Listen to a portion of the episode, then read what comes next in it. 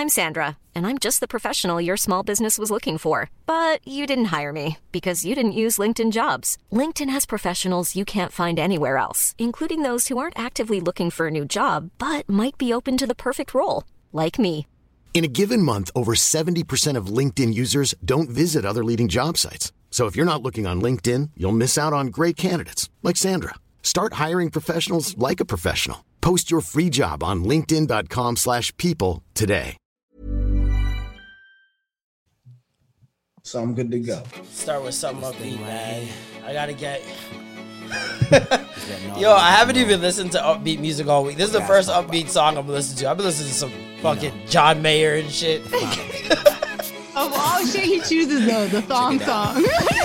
That's so scandalous. You know another nigga can handle it. So you're shaking that thing like who's the ish with the look in your eyes. You can't be mad at the thong song. Cruise to the cruise to connect the dots. Not just urban, she liked it up, cause she was living la vida loca. She had up for the truck, truck, truck. I was like, what? Baby, move your butt, butt. What? I think I sing it again. She had dumps like a truck, truck, truck. I was like, what? All night long. Let me see that song. It's a song about consent, baby. Baby, that thong. I like it when your booty go. Ha. No body shaming on this song. This boy is ahead of his time. Hey. That girl's so scandalous, and I know another nigga can handle it. And she's shaking that thing like who's the ish. Song so good he had to sing it twice. Song so good he had to sing it twice. Production's on my nizzle. Oh boy. You can't be mad about Wizzle. Hey, I see you with Shorty, huh? Take her to the mall, pimp. Shout out my Bow Wow Hype! I know this chick named Nicole. We call her Gucci. Didn't want to shop nowhere but Gucci. And Burberry and Prada was her style. I'm trying to tell y'all that Shorty can get down. Conversation's amazing. In my phone, Shorty's in heavy rotation. Thinking to myself like this. What's wrong, Norm? Broke it down, told Shorty how to do this song. Never give her the cold shoulder. If she's in the past, I let her take over the rover. Then it's off to the movies. So I'm like, Austin, let's get groovy. From the movies to the crib, hit it up for your hurt. That's what it is. Okay. I'll find me another one. I got my wine. I'm ready for it. It's really, really nice to meet you, ma. I'm really, really digging your style. Said you wanna come chill with a ball around. So what? Let's get down. Yeah, I was about to sing along when I was mad that I knew the lyrics. Why do you hate on Bow Wizzle? Why do you hate... Yo, Norm, anything early 2000s that would be... Remember those boy band magazines? The black boy band magazines? Like what's it called? Word Up. Or something? It was Word Up magazine. Word Up, Bop. Any artist that was a part of those magazines, Norm hates. Any bubblegum. B2K, Pretty Ricky, Bow Wow, Lil Romeo, Lil Corey. I know you probably hate Lil Corey. I don't know who Lil Corey is. I don't care who Lil Corey is. He sang Lil Soldiers Need Love. Don't hurt me again. You don't remember that track? No. Even Lil Romeo. Nah, I'm fighting it. Nah. Y'all disrespecting Lil Corey. This is fucked up, man. Come on, man. Little Corey? But I get it. I have my own version of that. Mine is like, you know, TBTBT, Another Bad Creation, you know, Crisscross. Like, I had my own version of it. You guys don't remember Lil Corey? No. It's like a young Tyrese. Early 2000s, this was that, hey, 106 in Park? No sleep, baby. There was too many littles. Come on now. Oh, wow. All the guys in the neighborhood, they want to know. He's giving you Jodeci. He's giving you Johnny Gill. He's giving you. Come on. He's giving you it all. Where he at now, though? Oh, my God. Why you gotta do that to Lil Corey? What Lil Corey ever do to you? You gotta do a where Lil Corey at review, man. You gotta do that after the show. We'll see on exclusive. You found Lil Corey.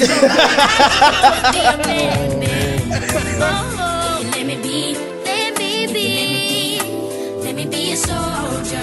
Jeez.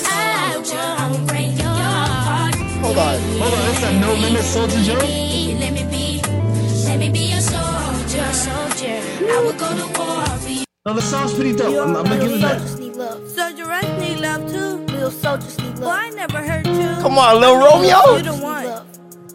Don't hurt me again. Little soldiers need love. Little kisses and hugs. Come get with this love. I'm telling you, I'm living it up. That shit is ass. Oh my god. Yo, that song aged like milk. Oh my god. Don't hurt me again. And even though aged milk eventually turns to cheese, which is not a bad thing, cheesy music still is shit. So. Hey, no, that's a good analogy because Lil Romeo grew up to be not a guy that lied about what he had. And and claimed to be a womanizer or any of that stuff. He's actually a really decent guy. He's a decent human being. He's a very decent guy. Doesn't he own a college? ICDC? I don't know. Ain't that him and his dad? Ain't that him and his dad? ICDC? I remember those commercials. I know he still goes to Bible study. Yep. How you know that? There was a clip of him talking about, like, even when we was in Bible study, I didn't feel right. I'm like, hold on. Did you just say even in Bible study? Yo, I had a crazy part too. Remember Mother's Day last year when I told you I had like a big religion discussion with my mom and my little sister? Yes. Yes. Uh-oh. Part two went down. Oh, my. It was Royal Rumble in that house. Part two went down. Okay. And there was too much to go over, but because we were talking about just everything. And I started talking about like religion and my little sister, for those of you guys who are new to the podcast, my little sister and my mom are crazy religious. Like, my mom is Jamaican religious. That's a whole. That's like Super Saiyan 4 religious. Jamaican religious is like 2 steps away from Suicide Bomber, if that makes sense. They're just that close. They're that close with the faith and devotion. My little sister is close to there right now. I grew up in a Seventh-day Adventist church, and when I found that the most Seventh-day Adventist churches in the world are in Jamaica. That's when I was like, okay, I know Adventists are serious, but if Jamaicans got all the churches, the most churches, they must be super serious. Listen, Jamaicans got church at every stoplight. Yeah, sure.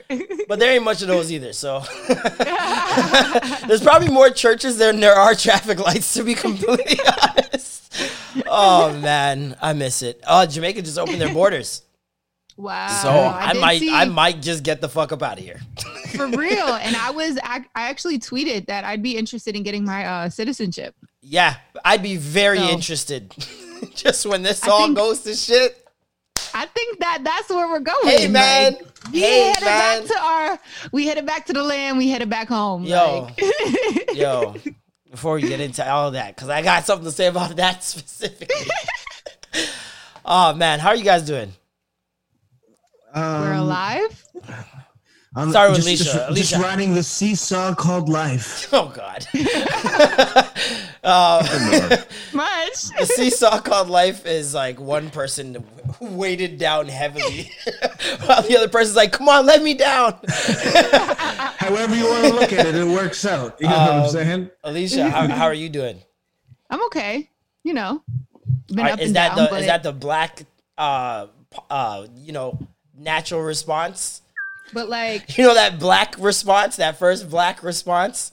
How are you? Yeah. I'm good. I'm good. I'm okay. I'm fine. I'm okay. No, I'm saying I'm okay because it's like some days I'm good and then other days I'm horrible, right? Mm-hmm. And if they don't actually care about how I feel, it's like, okay, it's fine. They can just walk away. Do you know what I mean? Yeah. Like, but I went to my mom's house yesterday. It was her birthday, and when I was leaving, my neighbor, she's black.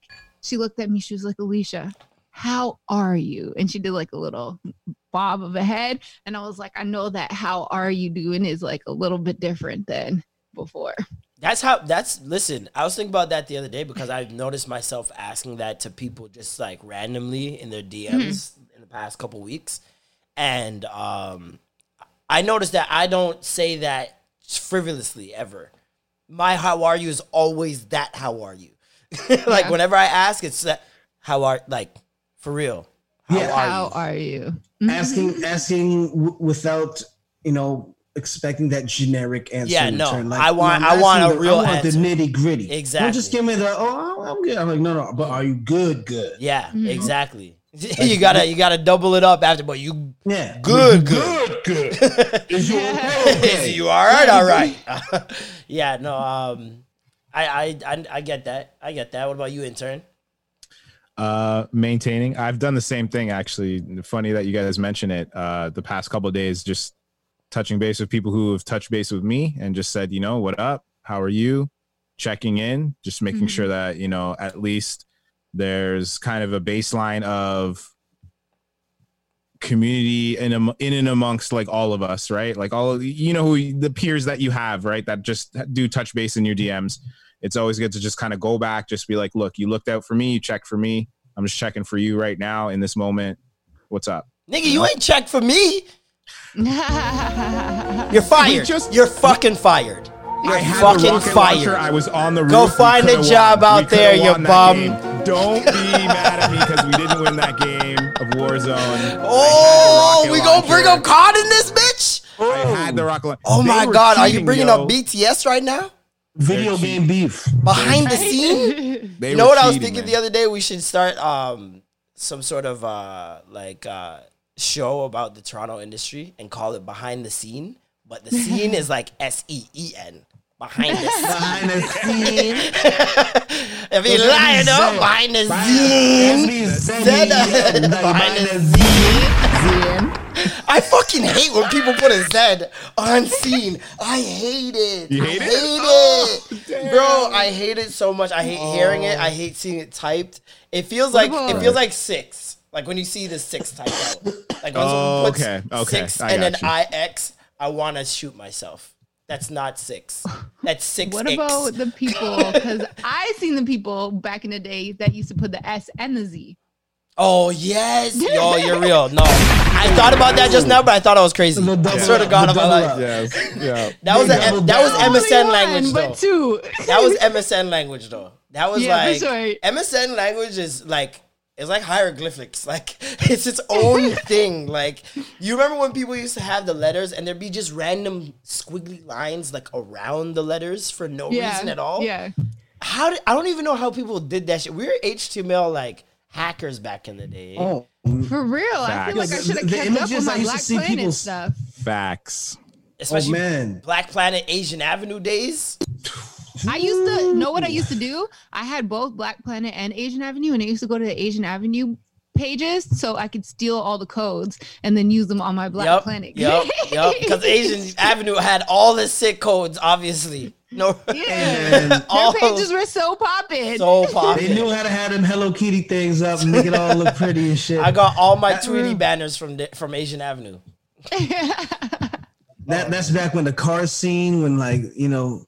Honda, like lowered Honda like Civics and shit. Fast and Furious. Man, those were the days. Tim Hortons meetups. Yeah. Oh my gosh. I was just talking to somebody about the Tim Hortons meetups because my second high school, when I went to Gates, there used to be a Tim Hortons near the school down the street, but it was always like the Italian, the Portuguese people who would go there. Middle Eastern guys. Yep. And they'd all just kick it there. And they'd always get the ice caps. And it's just like, bro, that was such a staple. What? It's the most Canadian activity ever, actually. Like, it's, I don't even think they do. Like, they don't do that at Starbucks in America. They just meet up with a bunch of whips, then sit in the parking lot and talk and bump Massari. Like, it was that a different time. That used to be the thing to do. I'm sorry. Like, every Tim Hortons. Just Shawn Mendes in the background bumping hard. Yo, bro, I swear to God, every Tim Hortons in Woodbridge, when they open up, they play like, you know how like when schools open up, they play the national anthem? Every Tim Hortons in Woodbridge opens up with Pop the Bottle by Massari. Every single one. Or a Belly song. Belly, Massari, Shawn Mendes, and Danny Fernandez, they ruled the Tim Hortons parking lot. You guys ever been to Palazzo? You guys remember Palazzo back in the day? Palazzo. Oh. That's a throwback for your ass. Palazzo was at Jane and Steele. Yeah, Jane and Steele's. Yeah. What is it? Wow. Yeah. It was a big club. Palazzo. It was like isolated from everything. And mm-hmm. it had these big, like, it looked like a Colosseum, the pillars Roman in the front. Looking. Yeah. Yeah. And it had Palazzo in big red letters right across the front. That was like the all ages spot outside of 108. 108 was. Yeah. You see, you know, just being a Mississauga girl, Club 108. Maybe she just know what Palazzo was. It was out of my district. See, the funny thing is, I want to say all these clubs, but I know you guys never been to them. Like, Power Bar or Time. You know what I mean? Power Bar. Yo, Power Bar used to be what? Man, they changed it to something else. Power Bar. Who named that club? Bro, I used to go to a party called Menage a Trois Mondays at Power Bar, but it was an all ages event, and I'm just like. Why is it called Menage? It's going to a Menage a Trois Mondays event. Hey, mom. Hey, son. Where you going? Oh, just to Menage a Trois. But and the irony of all that is, I lost my virginity after a Menage a Trois night. Wow. The whole. So shout outs to Power Bar. Shout out to Power Bar for putting Norm on, throwing him the oop. Oh, by the way, we were saying Shawn Mendes this whole time. I meant to say Sean Desmond. Sean Desmond. Oh, yeah, that is his name, isn't it? Spread my wings and fly away. Yep, that's him. Yeah. Good guy. Shawn Mendes. Same thing. Different Same thing.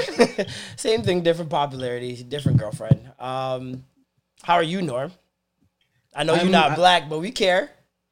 Hey, man. How you doing, man?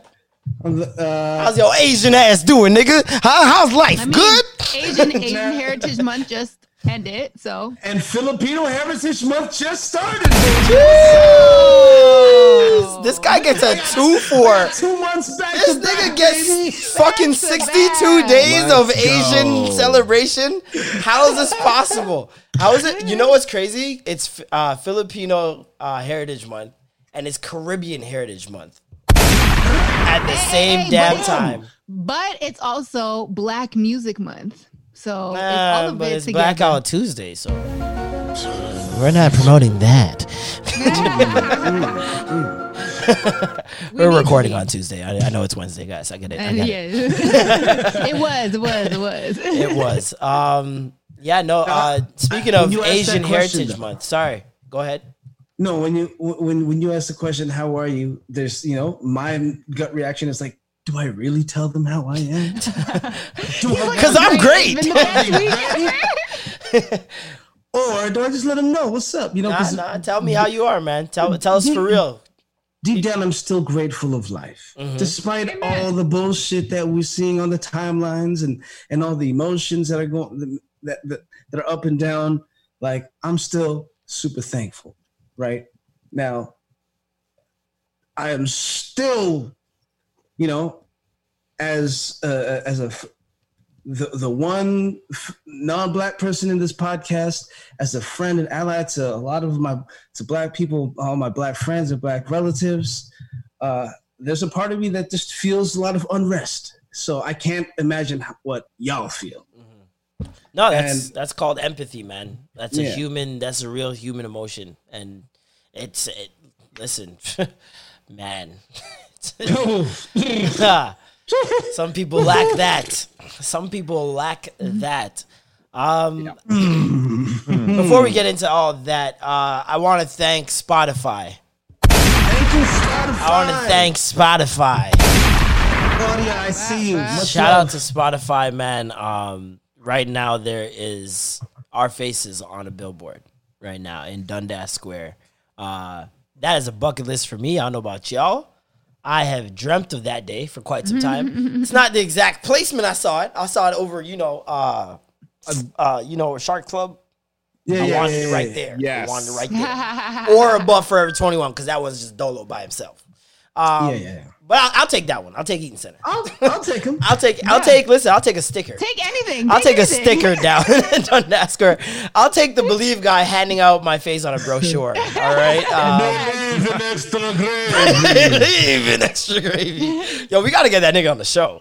Imagine we just have him on the corner going, extra gravy. Dog, if we get that nigga on the show. Drop. I want to get him on the show, but I know I'm going to end up questioning his faith. And I don't want to do that to him. Because I imagine he's like, at do the... Do you really believe? Imagine he's at this corner the next day like, believe? He's like, it's a question now. He's not even too sure. Believe? Everybody's like, why aren't you as certain anymore? I'm sure that guy's been challenged many a times. He's been there too long to not have been challenged by people. I don't want to think of the atrocities that that guy has faced because, you know, there's some people that are really stupid. You know, there's some kids that are really dumb. And I know I've been downtown long enough to know he's been through some bullshit. And I would love to hear his story one day, man. I've been praying that somebody does a documentary with him or on him.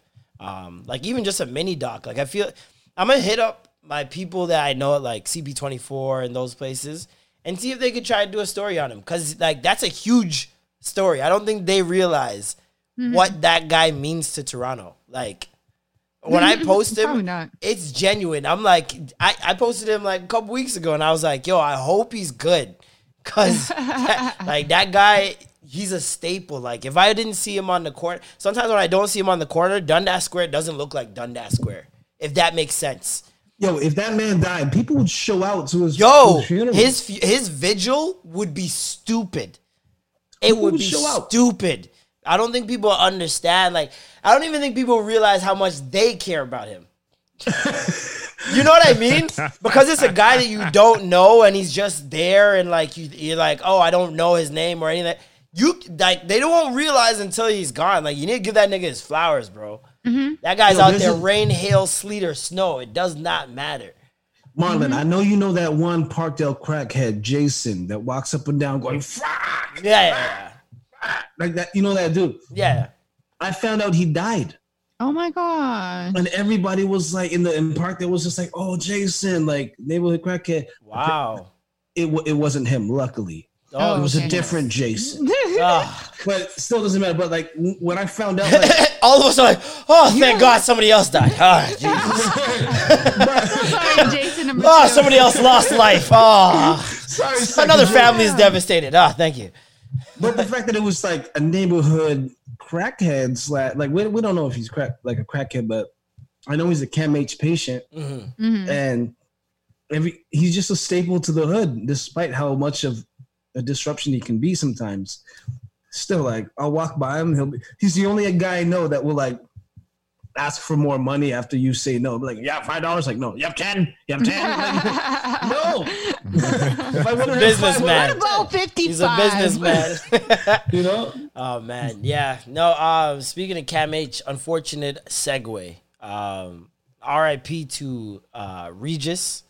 That story. Regis Korchinski, that was really, really tough one, and a really tough time for it to come as well. The details are not all proven yet or discussed yet like that. There are obviously two versions, as there always is with the cops. There is a version of the family saying that, and witnesses saying that she was pushed, and then there are stories of her jumping. So obviously more to be revealed on that. So what I heard, someone had told me, and he says he heard it from a credible source, is that she had a criminal past, and last year around this time she had a run-in with the law, drug dealing, a whole bunch of things involved. And so I guess they're saying that she was about to get caught up again, and she tried to jump balconies to escape and missed and plummeted to her death. Is what he said will be released as far as like the story of what happened. Yeah, yeah. So I don't know if there's truth to that or not, but and that's sticky because the thing is, like, especially when situations like this arise, like I know, especially with George Floyd and just other victims, like Ahmaud Arbery, for example. Bringing up his past criminal record, being used to justify someone dying.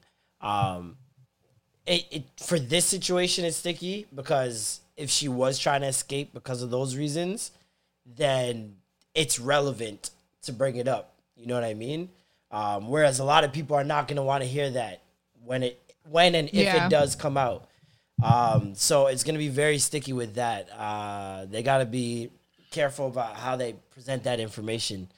Man, a tough week. It's been a tough week. It's been what I wanted to say. What I wanted to say in terms of that is we don't know what happened because it wasn't evident. Like George Floyd, like we seen what the hell happened, right? And it is so sad and unfortunate, but like at the end of the day, like I don't know what happened, right? Because I wasn't there, I wasn't in the room, I don't know, whatever.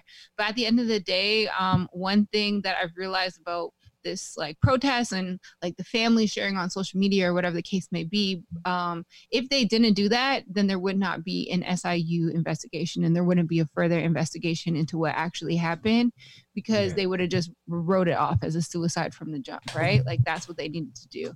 So it's kind of like say if that is the reason why like she fell by accident and that's why she passed away or whatever the case may be, it's like, okay, we still needed to do X, Y, and Z so that there was further investigation, because if not, they would have just moved on and been like, my biggest issue, go mind our business. Do you know what I mean? Yeah. My biggest issue is with the entire thing, and what I found confusing and infuriating was how long they left the body out on the grass in front of the building.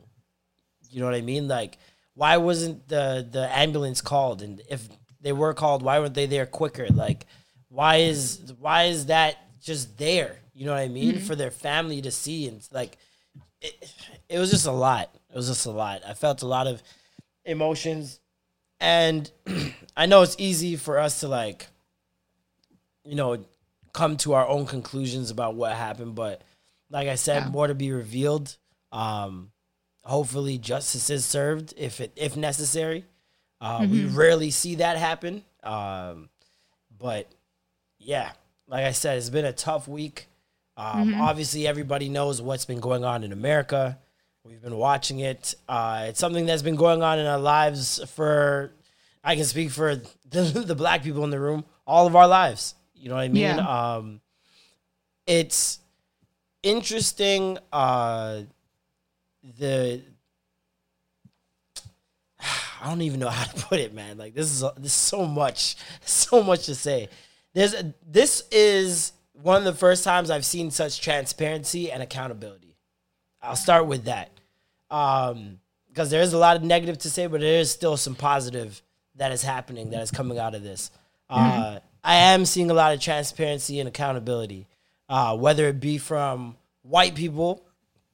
Who are recognizing and identifying with or just coming to terms with their privilege and where they stand in society and where black people stand in society. And also black people seeing what's going on, and some of them who have turned a blind eye. I know a lot of black people that have been with the white crowd. In Toronto, let's just put it, let's just say it in layman's terms, been with the white people, been with the white folks, don't chill with your black people almost ever, and if you do, it's at a party, and you've been seeing the racism, you've experienced racism from your own friends, microaggressions, everything, and I'm seeing a lot of them starting to speak out too, saying, yo, I'm tired of this shit. Honestly, like, they're using this as an opportunity to just be like, yo, fuck y'all for all this bullshit. And the fact that black people are stepping on eggshells, walking on eggshells to have racist friends, just for the opportunities that they might present them is nuts. It's not even worth it. It's fucking nuts. Like, majority of them, the benefits that I see them get is bottles and line bypass. Let's call it what it is. The majority of the black people that fuck with these white people, the most y'all get is a couple of shots and into the club a little quicker. Whoop-de-doo. That's worth your fucking race. That's worth losing yourself. And you can't forget the invite to the cottage. dog. I'm glad that they found like a way to try and escape that reality. I'm glad that they're finally speaking out, and I really, really hope that their friends are taking, because like this is the thing. This whole shit, I'm seeing a lot of black people pushing things forward and posting, you know, donation lines and what you can do to change as a person or as a racist, and what you can do to do this and what you can do to do that. When this isn't our fucking shit. Like, black people shouldn't be saying a word through this entire thing. We've said our words for 400 plus years. If people are going to listen to anyone, they're going to listen to their friends. They're not listening to us. They don't value us. They don't fucking think of us as important or talent or special or any of that. So why would they listen to us when we're coming to them with our problems? Or that's like the butler coming to them and saying, yo, my hands hurt. Nigga, shut the fuck up and go scrub. I don't care if your hands hurt. That's what they're saying to us day in and day out. And it's like, why is it on me to teach you how to act as a human being? Why do I have to teach you to not be a sociopath? Like, it's fucking nuts. And then, like, all this shit we're seeing in the media right now, like, there's white people just being blatantly white. They're telling on themselves. I told my dad, I was like, they're literally telling on themselves. It's insane. You'll see somebody post something on Instagram, and there'll be words of encouragement, and then there's that one fucking white person. It's never a black person. It's never an Asian person. It's never a brown person. One white person that gotta go, but all lives matter. Or say something equivalent to the dumbness that is that fucking sentence. And it's mind-boggling. You're looking at the protests, and first of all, let's be very real, because I've been seeing the narrative staring one way, and as much as I don't like them and what they're doing, we gotta call a spade a spade. Racists are looting, and black people are looting. Mm-hmm. Both people are looting, right? The difference is the racists don't need to loot. You have no reason. White people have no reason to be walking with hammers and breaking storefronts. White people have no reason to be setting fires to cars. White people have no reason. It's crazy, like, that Dr. Umar is the voice of reason through this whole shit. But that nigga said, white people, you can struggle beside us. You can't struggle. You can struggle for us. You can't struggle with us. Yeah. Right? You can struggle for us, but you cannot struggle with us. You will never know what it's like to be black. You will never know what it's like to live a life of uncertainty and anxiety and just high blood pressure. Right? So how could you possibly be even more mad than the black people? Why are you breaking things before the black people are breaking things? The people that are breaking things, like, people need to be clear. The people that are breaking things for real, like, sure, there might be some black people that want to break some shit, whatever. Go ahead, do what you got to do. But the ones that are really breaking it is the white people, because they're either being idiotic, they want to have fun with it, they're fucking bored because they've been wrapped up in the house with COVID or some shit like that, and they think it's going to be cool. Yeah, yeah. And then at the end of the day, there's some, like, infiltrators who might be Trump supporters, might not give a fuck what's going on, and is just doing it to, like, be there and be like, oh my gosh, this is what I did today, to add it to, like, their fucking Instagram or Snapchat story or whatever the case may be. Like, yeah, I think they're not really doing it with a purpose at all. I seen a clip of some lady in this regular flowery Sunday dress, looking like she would put an American pie on a windowsill. You know, she had a can of spray paint, and some cops were telling her, "Okay, go spray paint over there." Oh, she just finished spray painting. Right, Floyd. Yeah, she's like, right, Floyd. And encouraging the women to... Cops are telling her to right Floyd. See, and that is where things get fucked up. That is where things get fucked up, because I have a whole different theory about why these white people are out here breaking shit. I got a whole different fucking theory, all right?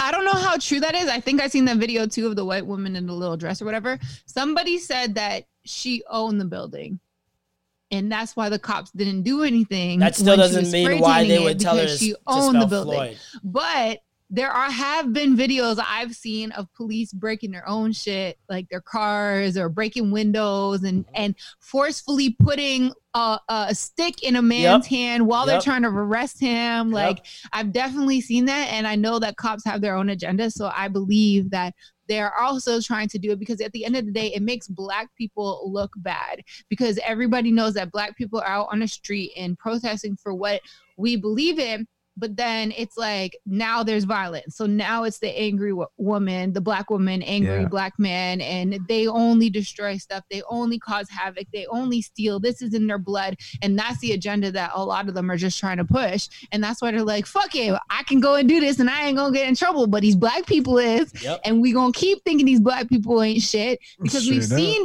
multiple videos of black people standing in front of stores saying, no, don't touch this. No, don't do this. I've seen videos of white European men talking about flip a truck. And they're like, no, I'm not fucking flipping a truck. I've seen a white woman get out of a car, hand a black man some bricks. And then the black woman come and snatch the brick out the black man's hand and was like, no. Goes to the white woman, was like, don't do this shit, get the fuck out of here, do not hand no bricks to no black men, because you know damn well they're gonna get in trouble. And the little white girl's like, I'm sorry, I just, no, bitch, you know what the fuck you were doing. You think this is entertainment, you think this is a gang. Go back to your suburbs and live in your little house, like, if you ain't really about this action. And they put bricks in front of stores, like piles of bricks in front of stores overnight, in the middle of the night. Listen, come on, man. I have a whole different theory on that. Well, that's not a whole different. It's a lot to do with what you said, but I think it's deeper than rap. I think, like, first of all, COVID, right? Yeah. Ain't nobody been to work. Mm-hmm. Business has been dying. Like, I saw a business, Copacabana in New York, restaurant. 80 years they've been there. Done. Gone. Just like that. Because of COVID and all the shit that's happening. Right? So they've been losing a lot of money. Now, if you incite a riot and you know that people are going to be... You do something that's been proven to get protests. What's proven to get protests in the past couple of years in America? Racism. Every single time, it's been racism. Whether it's a MAGA hat, whether it's police brutality, it's always racism that incites protests and riots. If it's not that, then it's women's rights. And that's still not... I've never seen a women's rights thing get violent, ever. I've only seen it get violent at racist protests or racist riots, or whatever you want to call them. Now, you have these people that are going out and protesting just fine, right? Peacefully, like they always have been. And then you have these white people. I've seen at least 10 to 12 videos of different groups of white people being caught and called out by black people for looting stores, for breaking windows, for setting fires, for stealing. There's a video of white people stealing from a surf shop. I fucking seen them running away with vans, like, bitch. Niggas are running away. Niggas are running away with surfboards on motorcycles. And while the interviewer is saying, "Are you here for the movement? Or are you here to get surfboards?" And they zoom off, right? Yeah. Now, if you have white people out there looting, or white people out there breaking things, mob mentality breaks in, right? These people are masked up for the most part. You don't know who's breaking things in the heat of the moment. Shit was crazy out there if you've seen those videos of the nighttime protests periods. It's crazy. It looks like anarchy in every state, right? Now, if you have people breaking things and getting into stores that people love, and they're breaking shit, and it's multiple people breaking shit, And now you have a couple people going, yo, free shit. Yeah. And now they go in and they start taking shit, and it becomes a bunch of people looting shit. Now the black people are also looting shit. The media, first of all, always stares one way. You know who they're going to show looting. You know who they're not going to show looting, right? That's first of all. Second, you have police officers in the daytime, always in the daytime, giving great, nice, pleasant little speeches. Oh, we identify with y'all. We respect y'all. We hear y'all. Blah, blah, blah. Hug a black man, whatever, right? They're kneeling now, which I remember a couple months ago was like the worst thing you can do in America. Now cops are kneeling in the daytime. At nighttime, it's a completely different story, right? So now if you have all this shit happening at night when people can't see you, people can't catch you, they don't know who started it, there's so many people on road, automatically everyone's going to assume it's black people. You have these people breaking, what was it, Target, AutoZone, whole bunch of different companies, whole bunch of different brands and small businesses, big businesses, it didn't matter, right? With COVID happening, they lost mad money. What do you get if people are breaking your store and burning your store? Money. You get insurance. If you are working with the government during this time, you can inflate costs. You can say millions more were damaged than what was actually damaged and cover mad costs that you lost during COVID time. That's my theory on the whole thing. It's sick because it always, everything, I always trace everything in America back to money. No matter what it is. Money is always the motive. Does it matter? They always find a way to get money out of a situation. COVID. Like, even COVID, I feel COVID was bound to happen and it might be like a natural thing that happened in life, but they're for sure going to find a way to make money off it and exploit it. Vaccines are going to lead to one person that owns the vaccines. There it is. Yeah. So. And that person's going to be friends with Trump. That person's going to be friends with Epstein. Friends with all these fucks. Is Epstein not dead?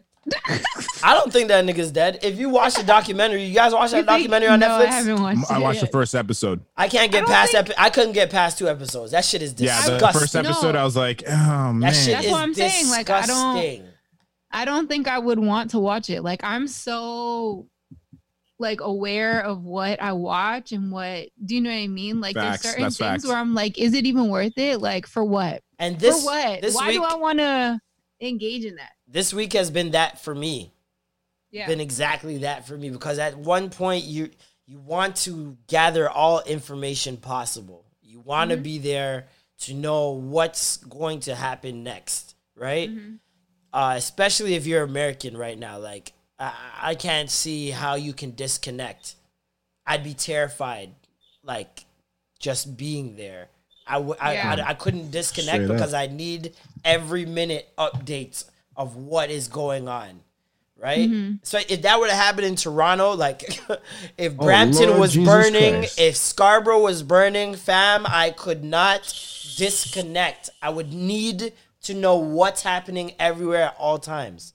Yeah. And so I feel for those who cannot disconnect, because I'm granted that opportunity not living there.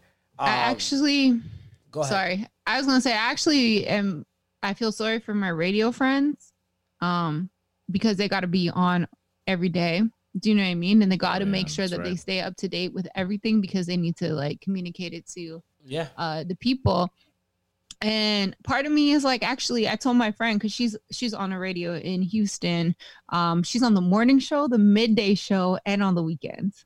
So she's on 6 days a week, but on Monday to Friday on two different shows, right?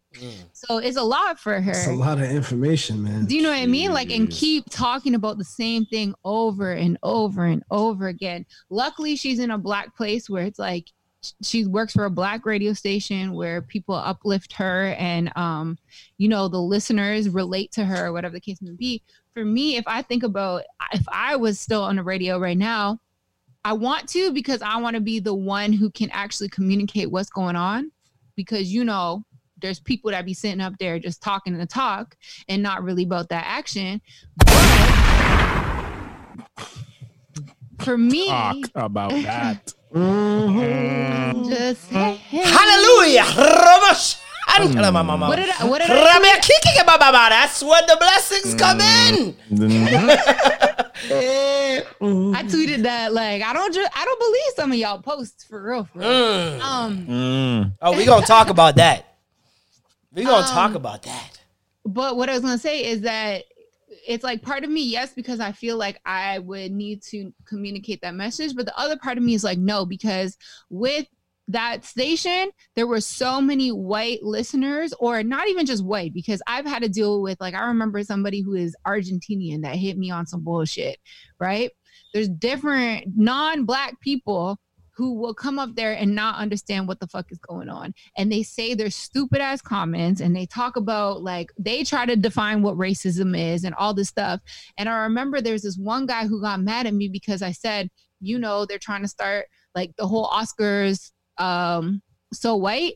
They're trying to say Oscar's still so white. And he got mad at me talking about I'm a racist because I said that. I was like, sir, you and your blonde hair, blue eyed, little white family does not know what racism is. So for me, I'm half happy that I don't have that responsibility on me, because it is so taxing having these people come at you because they're ignorant. But mind you, they still want the hip hop music. Of course. They still want to be like fucking with Drake and Amigos X, Y, and Z, and they're still gonna pull up to the concerts. And they still want to rock the sneakers and rock the streetwear clothes and all that other shit. But they don't give a fuck about the Black people that actually have to live life on a daily. You want my rhythm, but you don't want my blues. Facts.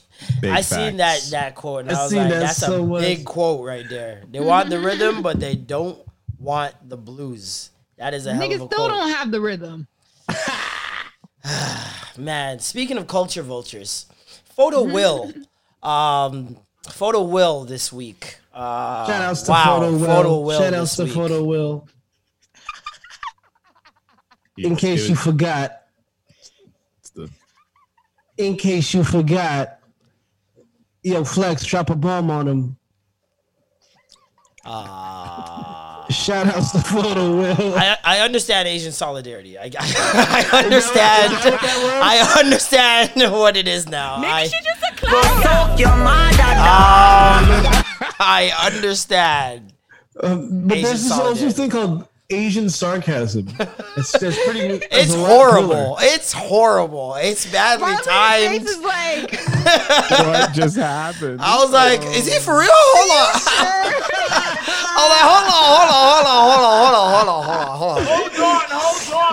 I just did that to get you mad.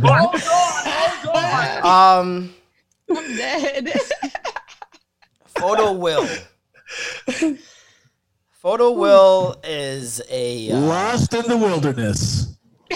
He is ironically lost in the wilderness. Photo Will is a photographer here in Toronto, turned restaurant owner, turned music manager, I believe. He does clubs, tattoo place. Now he's like a manager. He's on the team for Anders. Yeah. Anders, he manages Anders. He does a number of things in Toronto. He has been a face and a name in Toronto for quite some time. I believe the first time a lot of people heard about him was Drake said something about Photo Will. Shout outs to Photo Will. That's what he said? Yeah. He literally just said shout outs to Photo. Okay, I mean. It's a lyric. Yeah. That's a lyric. Yeah. Yes. Oh, okay. That wasn't just like an ad lib.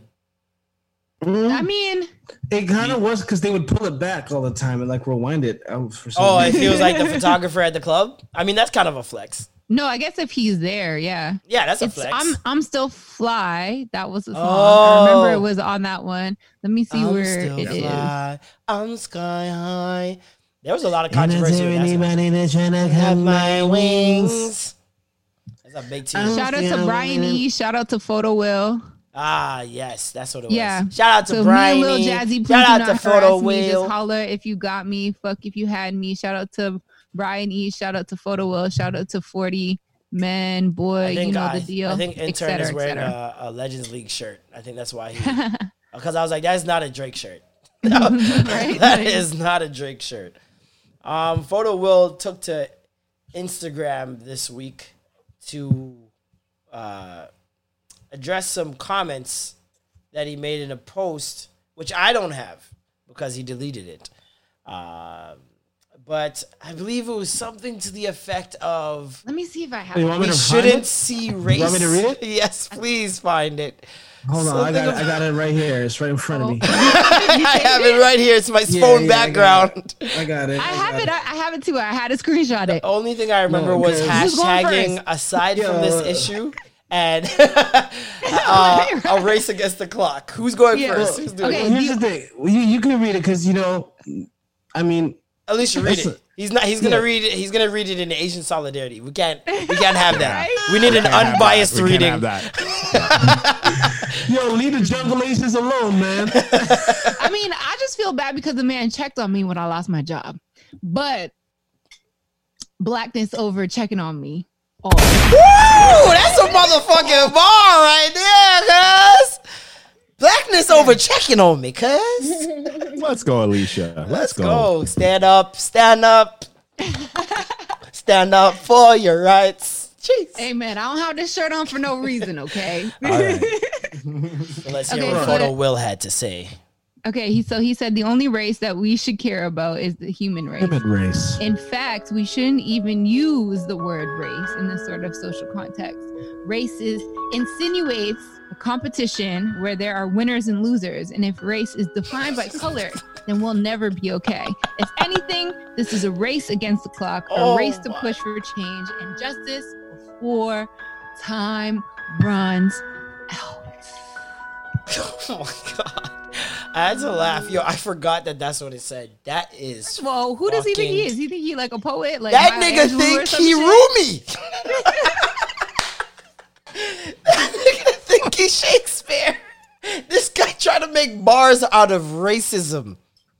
That is nuts. That is absolutely nuts. If anything... You thought this was some poetic justice. It's a race against the clock. What fucking clock, my nigga? What are you talking about? I want to know what he's talking about. Maybe he's just a clown gal. I want to know what he's talking about. What clock? Here's like, you guys know me. You know, help your Asian friend. You guys know me. I will give everybody as much benefit of the doubt as possible. You know what I mean? The largest amount. I will only go so far. Okay. Now, as I was looking, Photo Will is the homie. You know what I mean? That's a guy I've known for a long while now, and I mean, I've been to Lost and Found once in my life, and. It was so hard to get in. How about that? But talk about that's it. Besides the point. That's besides the point. It's not beside the point. We're going to get to that. But for me, that is. But there is a correlation to that, too. But as I was reading it, I was like, I see what you was trying to do. But that's like. It's just not it. This is not it. Even seeing what he's trying to do is horrible. What he's trying to do is horrible. It's called erasure. I also know where that comes from. It comes from a place of like, even though it was trying to come from a place of good intent, it was still ill-advised. And there was like the context of it from jump. He didn't truly think deep enough.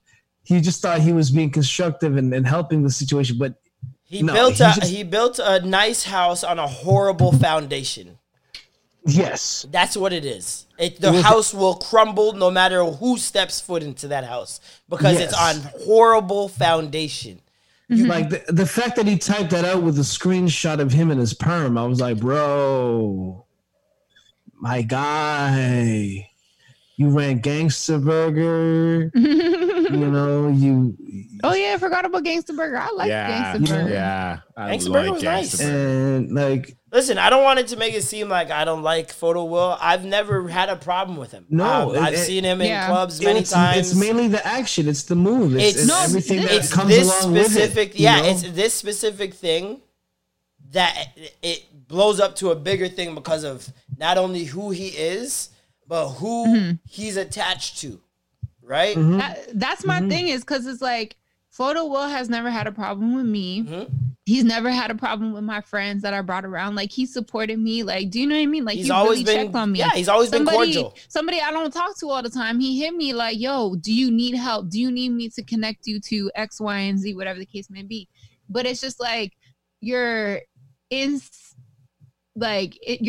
not grasping what is going on is definitely reflective of the businesses that you own or are part of and your other people. And it's like, I really wanted to check him, but at the same time, I was like, I'm just tired.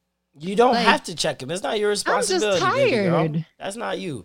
Listen, what it boils down to is a lack of care. Okay? There's a lack of care. And because there's a lack of care, there's a lack of education. If you don't care about something, you're not going to look it up. If you don't care about something, because you can't say you don't see it. It's not a lack of visibility, nigga. You know what black people go through. Your friends are black. There's no way you don't know what black people go through. You are an Asian man and you have heard from your own people racist things and derogatory comments about black people. You cannot tell me you haven't. Now, because you see that and you don't care enough to educate yourself, that is where the problem lies. Because if you see something and you feel a way about it and you ignore it, now you are it. Mm-hmm. That's just, it's that simple. You see something, you don't care about it, guess what? You are a part of it now, right? Automatically. Because what were we talking about the whole past week is silence is complicity. We've been talking about this for fucking hundreds of years, right? It's not new. So if you don't care about something, you don't educate yourself, then you end up trying to virtue signal in a time of everyone doing performative acts to prove I'm not fucking racist. And you end up looking like a fucking dumbass because you do not know what you're talking about. And that's the funny thing too, the whole silence aspect. It's like, yeah, don't be silent, but at the same time, don't speak up if you ain't got something good to say. Like it's mind-boggling. Like I don't understand. You want to speak on something and have a poignant point of view. First of all, Will, a great writer. When he used to do his Lost in the Wilderness blogs, the blogs would be like. I shouldn't be that captivated by someone just speaking about photography in their life, especially if I'm not a photographer myself. But he made it so visual and so like he just said the right things in those blogs, right? Mm-hmm. And I used to love checking in on them. I would check to see if he updated. Like I remember when he threw his Lost in the Wilderness like party, I was there for that to support. And it's just like, he was a great writer. This, for someone who's such a good writer, you would think that you would do some research before writing. Like, that's basics of a good writer, is do your research, then write. Okay? Mm-hmm. And even if you think you're saying something right and it's coming from the right place, you don't check in with someone.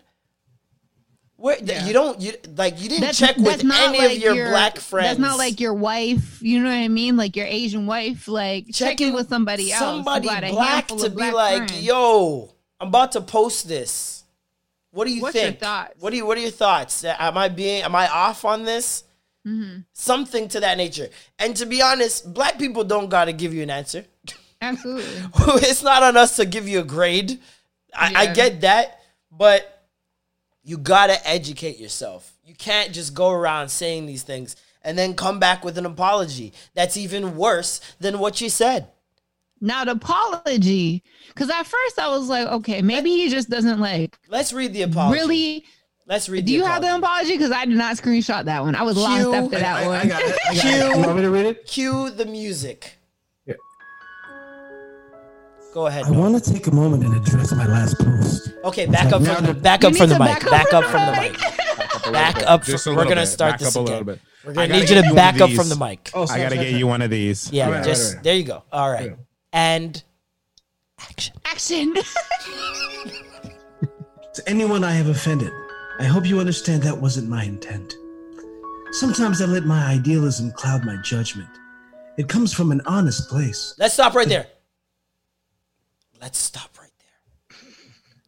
Because this bitch is long as fuck. Because we gotta do a lyric breakdown on this apology. Talk about it. The genius breakdown. Let's stop right there. Sometimes I let what? My idealism. I let my idealism cloud my judgment. My judgment. Hold on. That's not the first slide. To anyone I have offended. That's not the first slide. This man read the second page. Yeah, he's on the third. Yeah, he's on the third page. He's on the third page. I was on the second page. My bad. I wanted to say. We're gonna go from the top, people. Here we go. Again, from round three. It's actually great.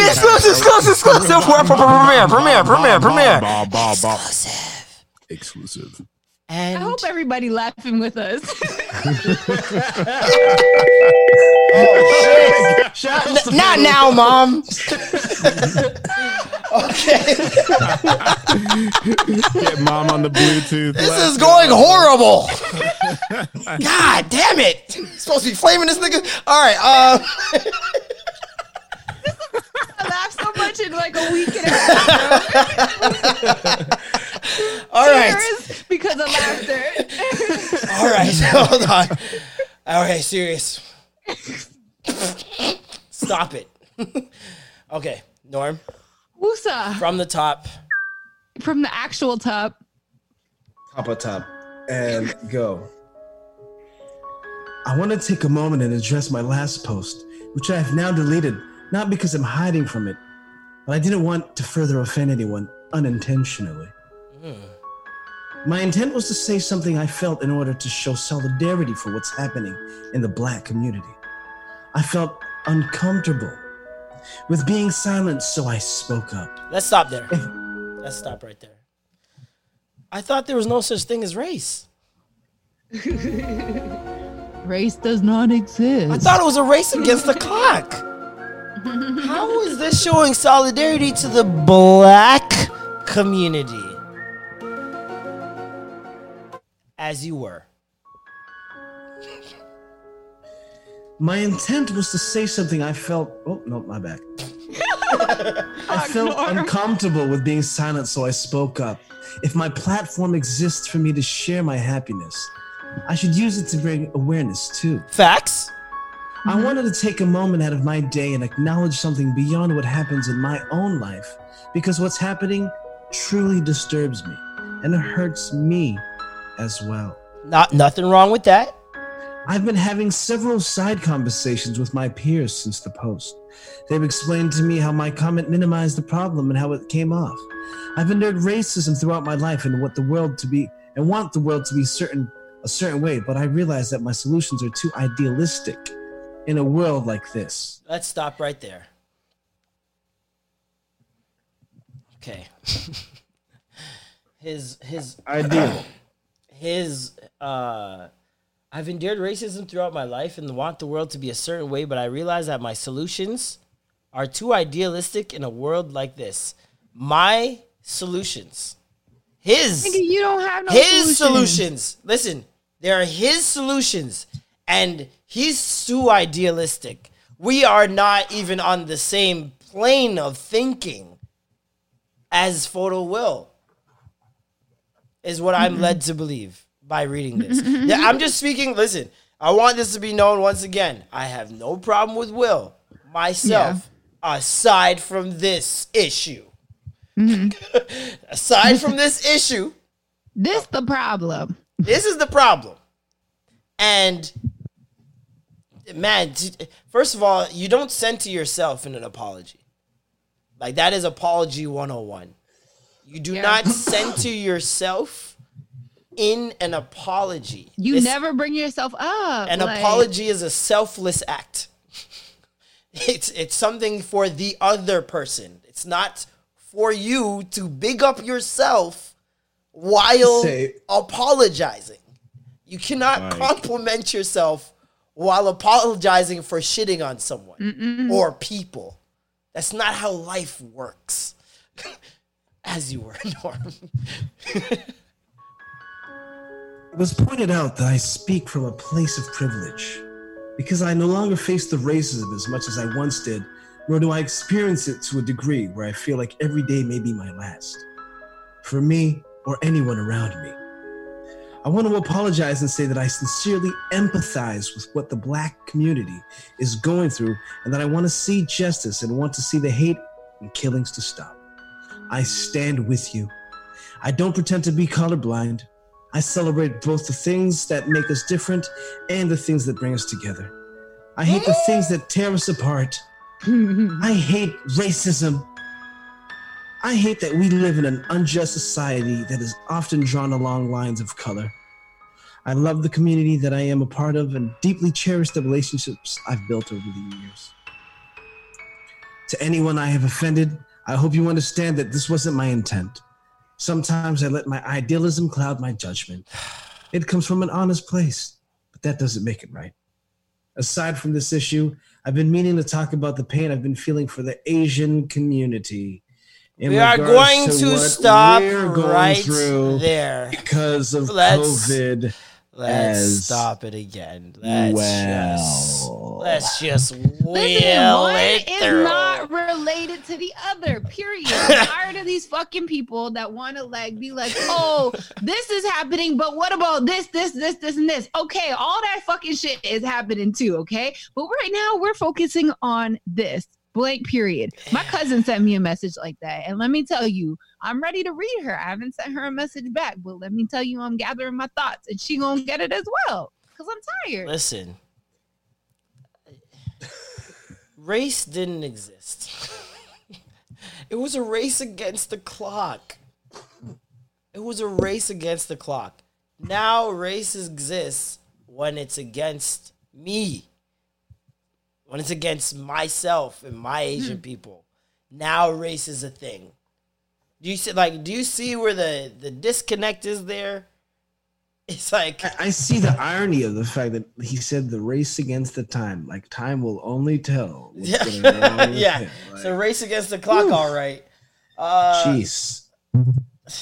Man, there's a lot more, but you guys get the it stops from the point that he brought up COVID.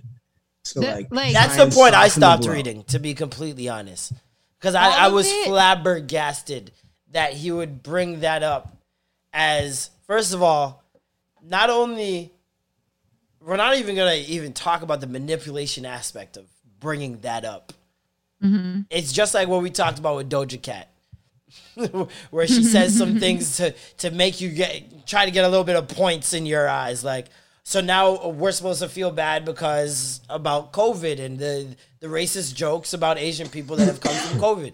It's a very logical thing to put in there. I get it. If you want to manipulate people, I get that. I think I know it was coming from a place of, listen, we have parallel situations, but to minimize, which he said earlier, his friend said you may be minimizing the subject by comparing COVID to systematic racism worldwide across the board. There's been a virus long before Corona and COVID-19 existed.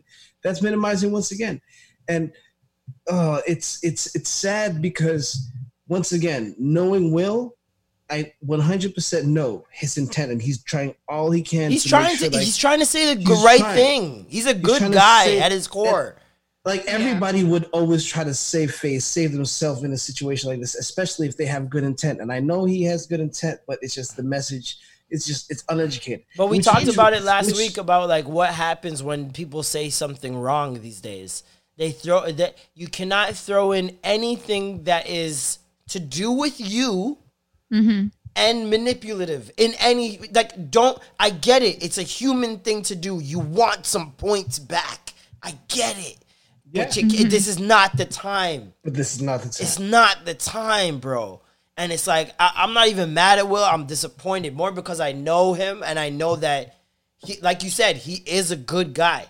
This is not something where he's trying to be a bad person. From what I've seen, at least. I'm not going to say he's a good person altogether because I don't know the inner workings of his life. I don't know his relationships with other people.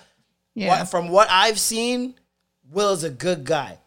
But all you know is how he treats you and treats like your friends or your circle or whatever. And I've never had any problems with Will or anything like that. Mm-hmm. But when you say things like I want to speak on things that are going on in the Asian community as well. That means you realize that there is a parallel. That means you realize that there is some things that you are going through that white people don't have to go through.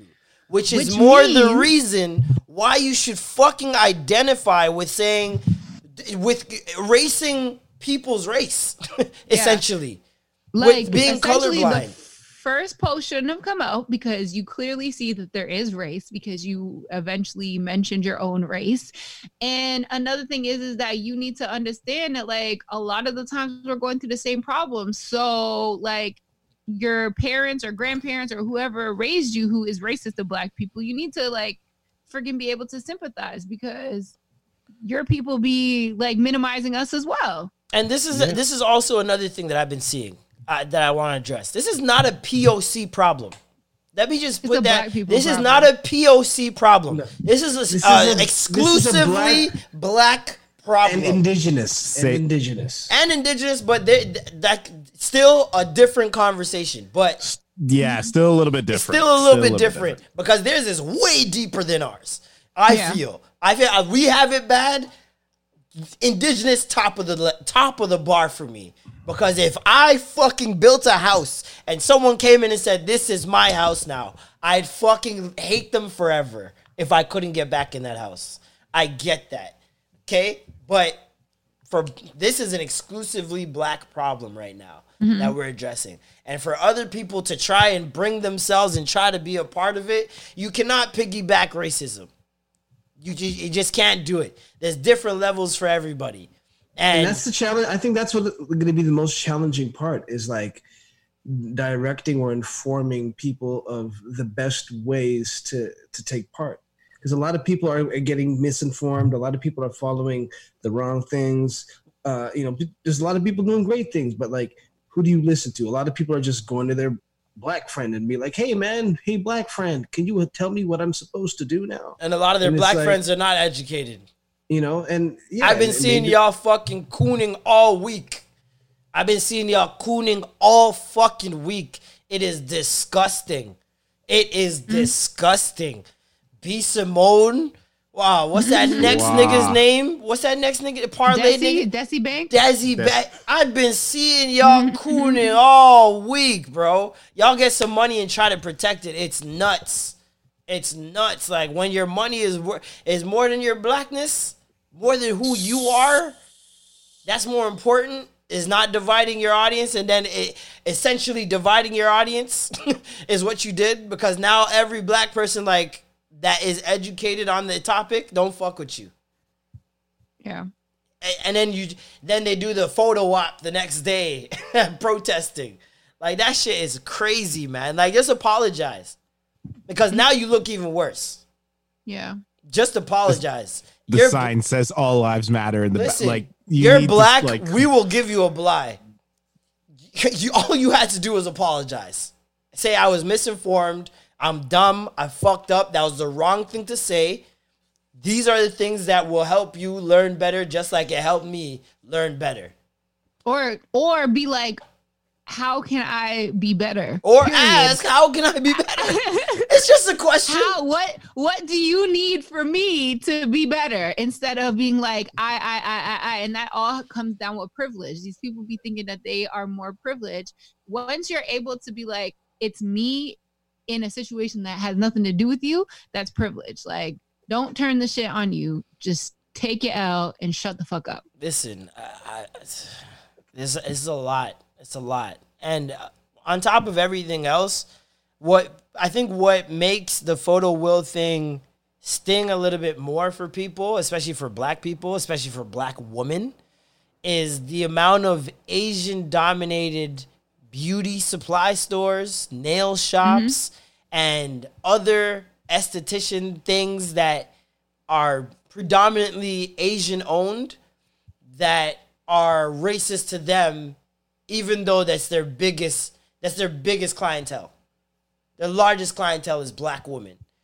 And yet they mm-hmm. treat them horribly. Black women try mm-hmm. to open their own beauty supply stores. They monopolize and try to get them shut out or burn down their store or badmouth them. Suppliers don't sell them the same things that they're selling Asian suppliers. There's too many things and layers, especially when it comes to Asians and black relationships, where something like this will go unnoticed. You know what I mean? I feel like if Photo Will was white, it wouldn't even be as big as a deal because you'd expect the shit. Mm. You'd be like, I get that. It just shows you that, like, just because you're a person of color doesn't mean you fuck with us. Skinfolk ain't kinfolk, man. But they ain't even skinfolk. They ain't even skinfolk. Now, come on. But here's another thing, though. Now, let's say, you know, he claims to be an ally and, you know, his business partners are of African descent. Like, let's talk. Take it even deeper. The club that he works at plays black people all the time, and it's hard for a black person to get in there without a bottle, without a. Well, aside from that spot, just his colleagues, the people he rolls with, like the people, like, you know, he has black associates, right? Yep. Now, what do you do now after you've done fucked up, and you still want to be an ally? Like, what are the steps to like? Who's to say those black people hold him accountable? If they've been his friends this long, would he have said something that stupid? Let's call a spade a spade. If they were talking to him beforehand like that, mm-hmm. I don't think he says something like this. That's just logic, unless he would blatantly ignore things and problems that they go through. Which I highly doubt. But let's remember, when you don't have that, like, because there's not a lot of people that have these conversations and are able to hear how to really speak within these confines. A lot of people are still, like, not that privy to it. So, like, everything comes out super ignorant because they think they know, but they don't because they haven't had the conversation. That's what I said. So when that's revealed, right, then it's like, all right, you're obviously misinformed. Mm-hmm. Now, I know what he's wondering is, what am I really going to do to fix this? This is the problem. My question is, how would somebody really fix it? This is the problem. We spoke about this last week on a smaller scale when it came to Doja, right? Like, how do you prove to people? You don't want to lose an ally. Like, not to say you don't want to lose an ally, because there's many allies you could build, but the more allies you have, the better. I don't think it's a thing for us. Like, it's more on him. We don't like, he has to do the work now. That has nothing to do with us. He needs to realize and hold himself accountable on what he has said and the way he thinks and the organizations or companies that he or people that he associates with, and start to take action on how he lives his lifestyle. Like, you can benefit from it, so how are you going to fix it? Everybody claims that Lost and Found is racist as fuck. So what are you going to do? Are you going to change your policies? Are you going to stop telling photographers to stop taking pictures of black folks or black girls specifically? Are you going to start allowing black people that aren't basketball players or people that have some type of clout into your facility? Are you going to, like, check yourself and really figure out why the fuck you said that shit and why it's actually wrong and why people are still coming at you even if you did apologize? There's so many things, and he has to do that work. We can't force him to do it. We can't tell him what to do. He needs to be like, okay, let me hold myself accountable. We can just be like, we're not fucking with him or his jobs or whatever he's got going on. Yeah. What I want to say about all of this, though, are we kind of to blame, like, Toronto people? Because I feel like we don't necessarily speak up about the black issues that we have enough. We don't have that sense of community like other places. having lived in the United States, I know that when I'm around black folks, we talk about black shit. And if you're in that space, you're going to know like what the fuck you did wrong. Here, I think that a lot of people do sugarcoat shit and try to like, you know, just sweep it over the rug or whatever, turn a blind eye or whatever these things are. That's some aggressive Canadian bullshit. So that we get access to certain things, so that we're invited to the party, so that we look like we're inclusive. Like, I think as black folks, we worry too much about being inclusive in the city of Toronto, and we need to stop that shit because all of these fucking people come to us to set the wave. Like, we are it. We are the ones who are the party starters. We are the ones that be designing shit. We are the ones that are having the lit ass parties. We are everything. So it's like, part of this is on us because we allow different communities into our culture and we don't check them from the jump. Yeah. We just let it go. No, that's facts. That's facts. And like, yeah, no, that's facts. All of that, what you just said is facts. I don't know like how to go about it as in terms of what Norm was saying, like how do you fix that? To be honest, it's kind of difficult to fix it anytime soon, if that makes sense. Because anything that's recent, anything that's gonna come from after this is gonna look performative. It's gonna look like I'm trying to save face, you know what I mean? Especially because you weren't doing it before. And if anything, it magnifies how much you weren't doing it before, how much your spaces weren't inclusive, how much you weren't reaching out to the black community. You know how many brands have made statements that I've never seen them acknowledge black people, aside from giving them a 1-2 dress. Fashion Nova ain't never made no black posts.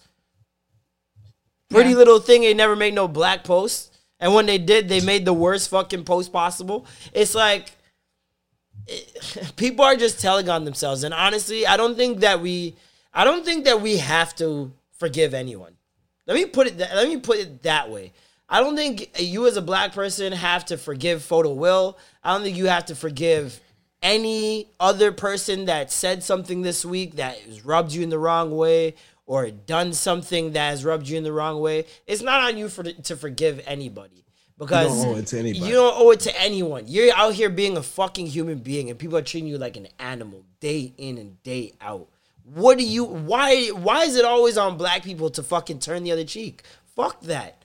Like We shouldn't. We shouldn't be doing that, and we need to start checking people on the shit that they say, the shit that they do, and be like, "Bro, that's not cool." Sometimes there is no turning back. Like, just put it. Let's just put it that way. Sometimes there is no way you can make up for it.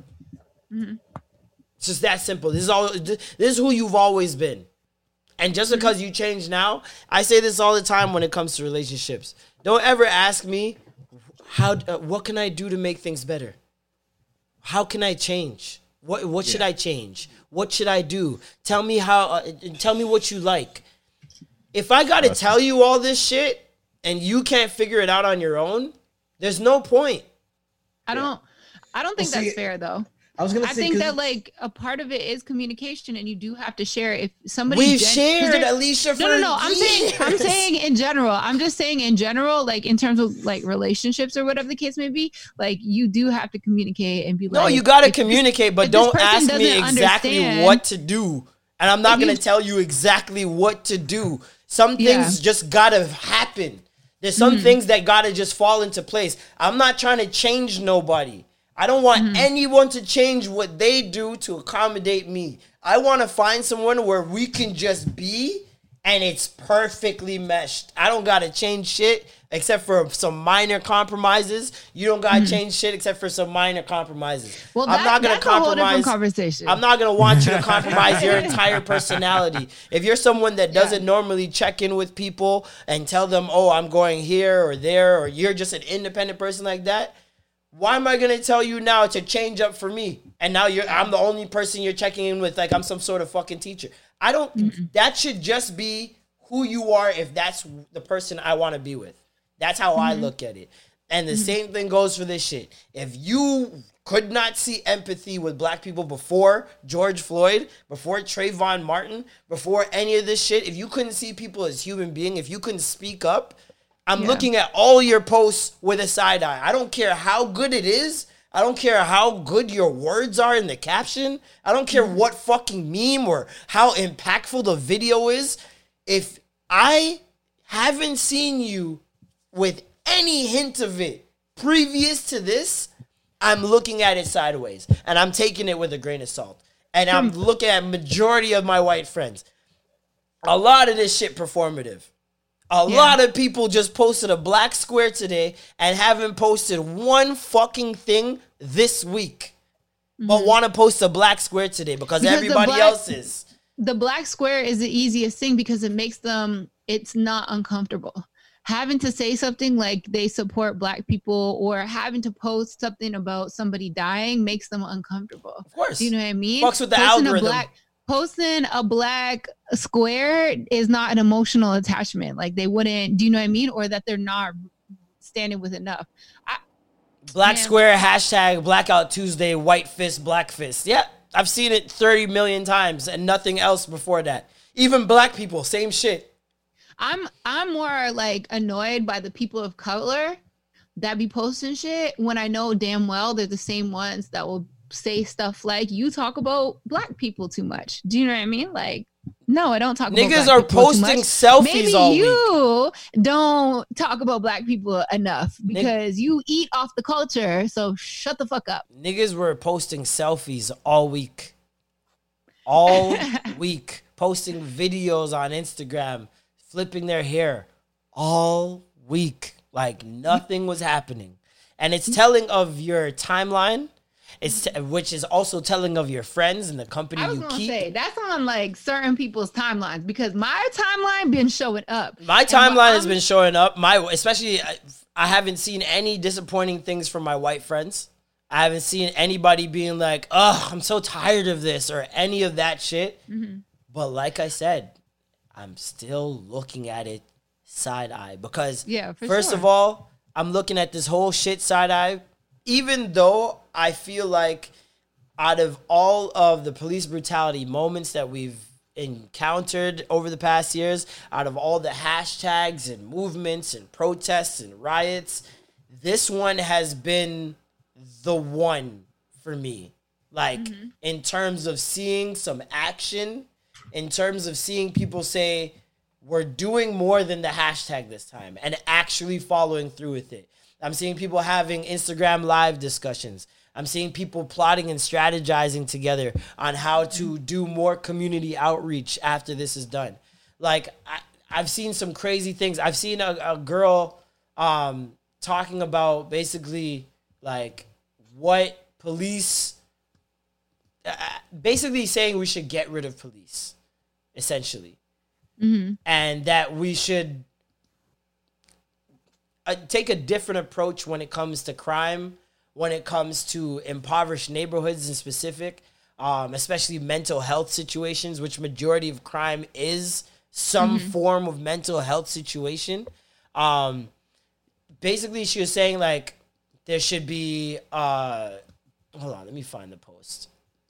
I know I've seen one person that said that there should be here in Toronto, there should be some type of mental health like squad that you can call when you're doing these, I don't even know what they're called, the wellness checks and stuff like that. But even in America, because I remember they sent a wellness check to somebody and they ended up killing the girl. Yep. She was shot her and her nephew. Yep, on her couch.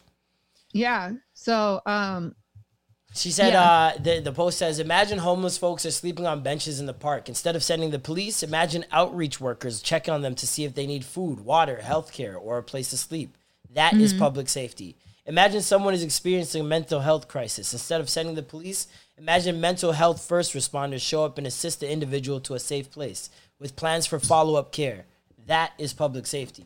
Imagine incidents of gun violence are rising in the neighborhood. Instead of sending the police, imagine a trauma-informed crisis intervention team works with a community activist to de-arm and de-escalate conflicts.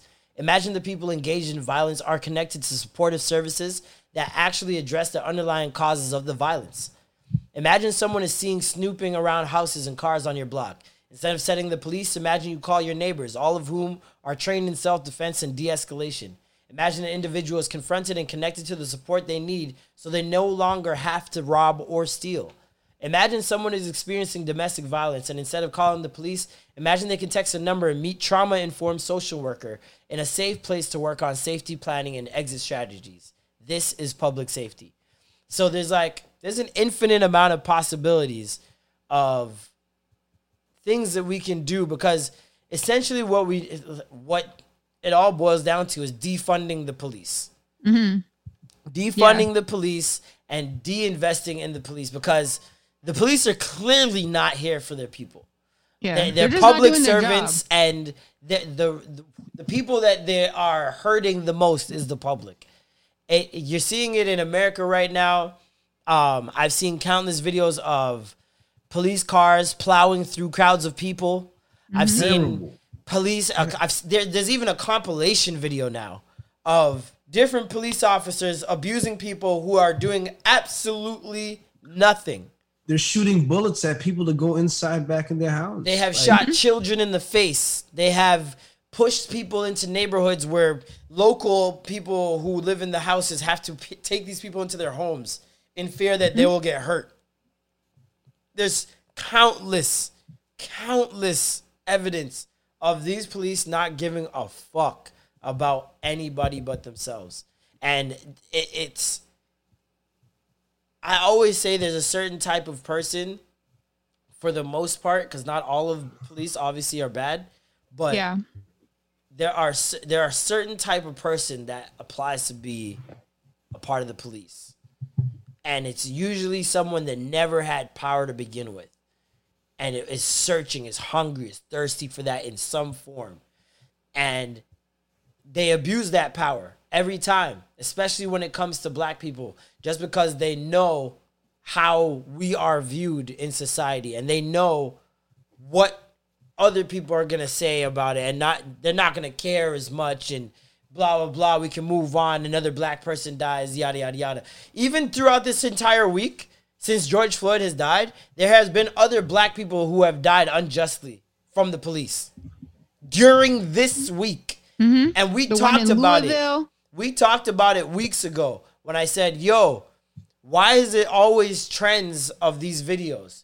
Trends of these things happening when it happens. They come in like waves. Police brutality has been happening since Trayvon up until now. It's been happening since Emmett Till up until now. Why did it start being shown to us recently? It's always an agenda for everything, man. There's always an agenda for everything. And I feel like they just want an excuse to deploy the military. Well, that's what it's looking like, because Trump has said that there's now a 7 p.m. curfew. I heard a video of a special arms forces vehicle person. Oh. And he was saying the people that you see out there now who are policemen, or you see soldiers or anything like that, those aren't the real guys. Those are the guys before the guys. All the real guys that will actually start really hurting people and killing people are still at home on the couch. Mm-hmm. All of them that are real, like, can do some shit, are still chilling at home.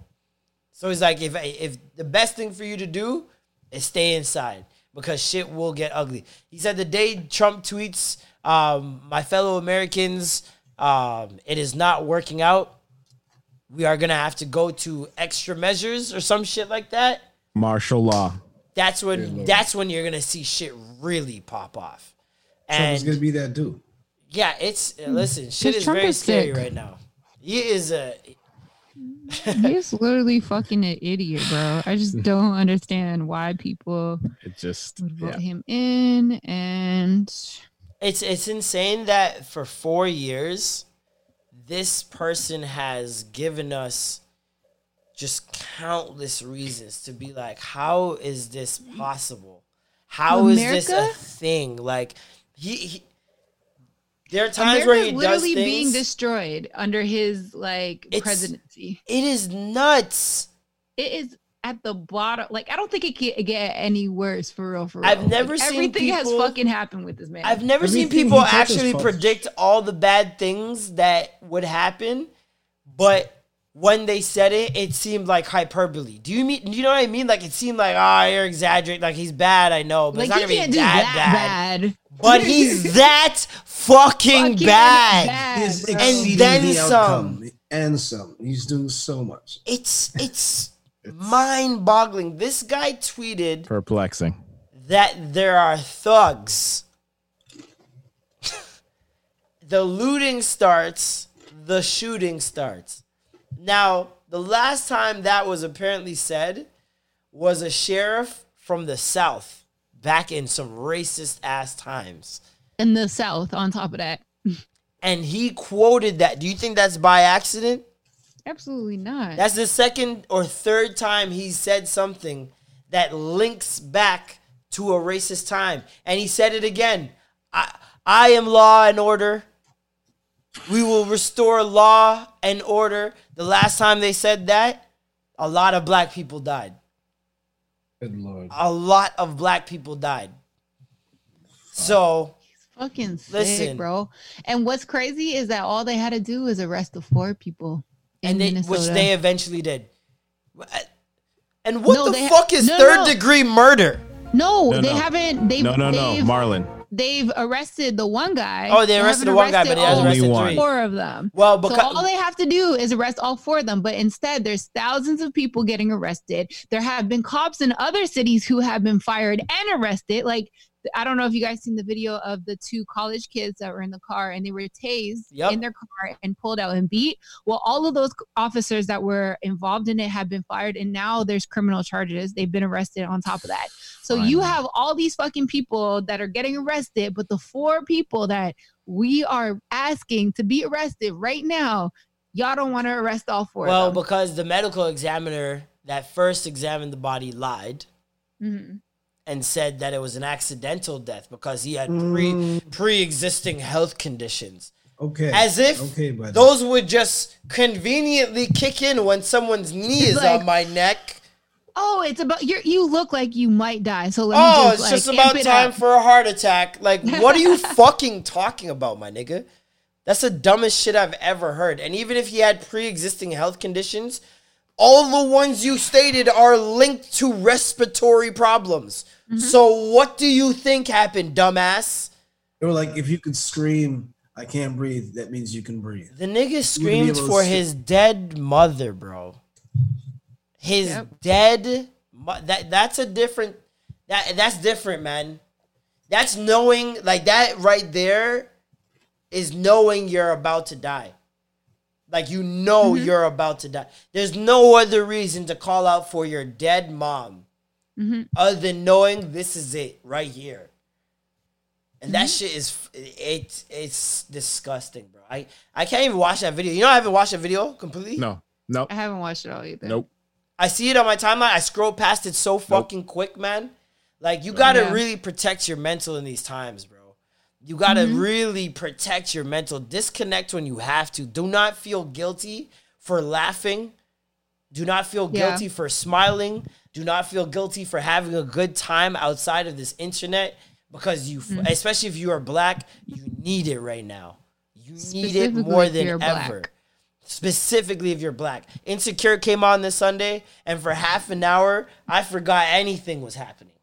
Yeah. For half an hour, I was fucking laughing my ass off, enjoying a great, probably the best episode this season, to be honest. And just, it was the break we needed, man. Like, this has been so much to take in. Like, this week alone, I don't know if it's been as traumatizing for y'all as it has been for me, but it's been fucking nuts. It's been nuts. I've just been like ready to go. It hasn't necessarily been traumatizing for me. I think my most traumatizing week was when I was in New York and Eric Garner and Fidel both died in that same week, because that really showed me what the fuck was really going on in America. So that, I think that week was the most traumatizing. This one is just like, okay, like, let's fucking go. Like, let's really start. It's traumatizing, but it put a battery in your back for sure.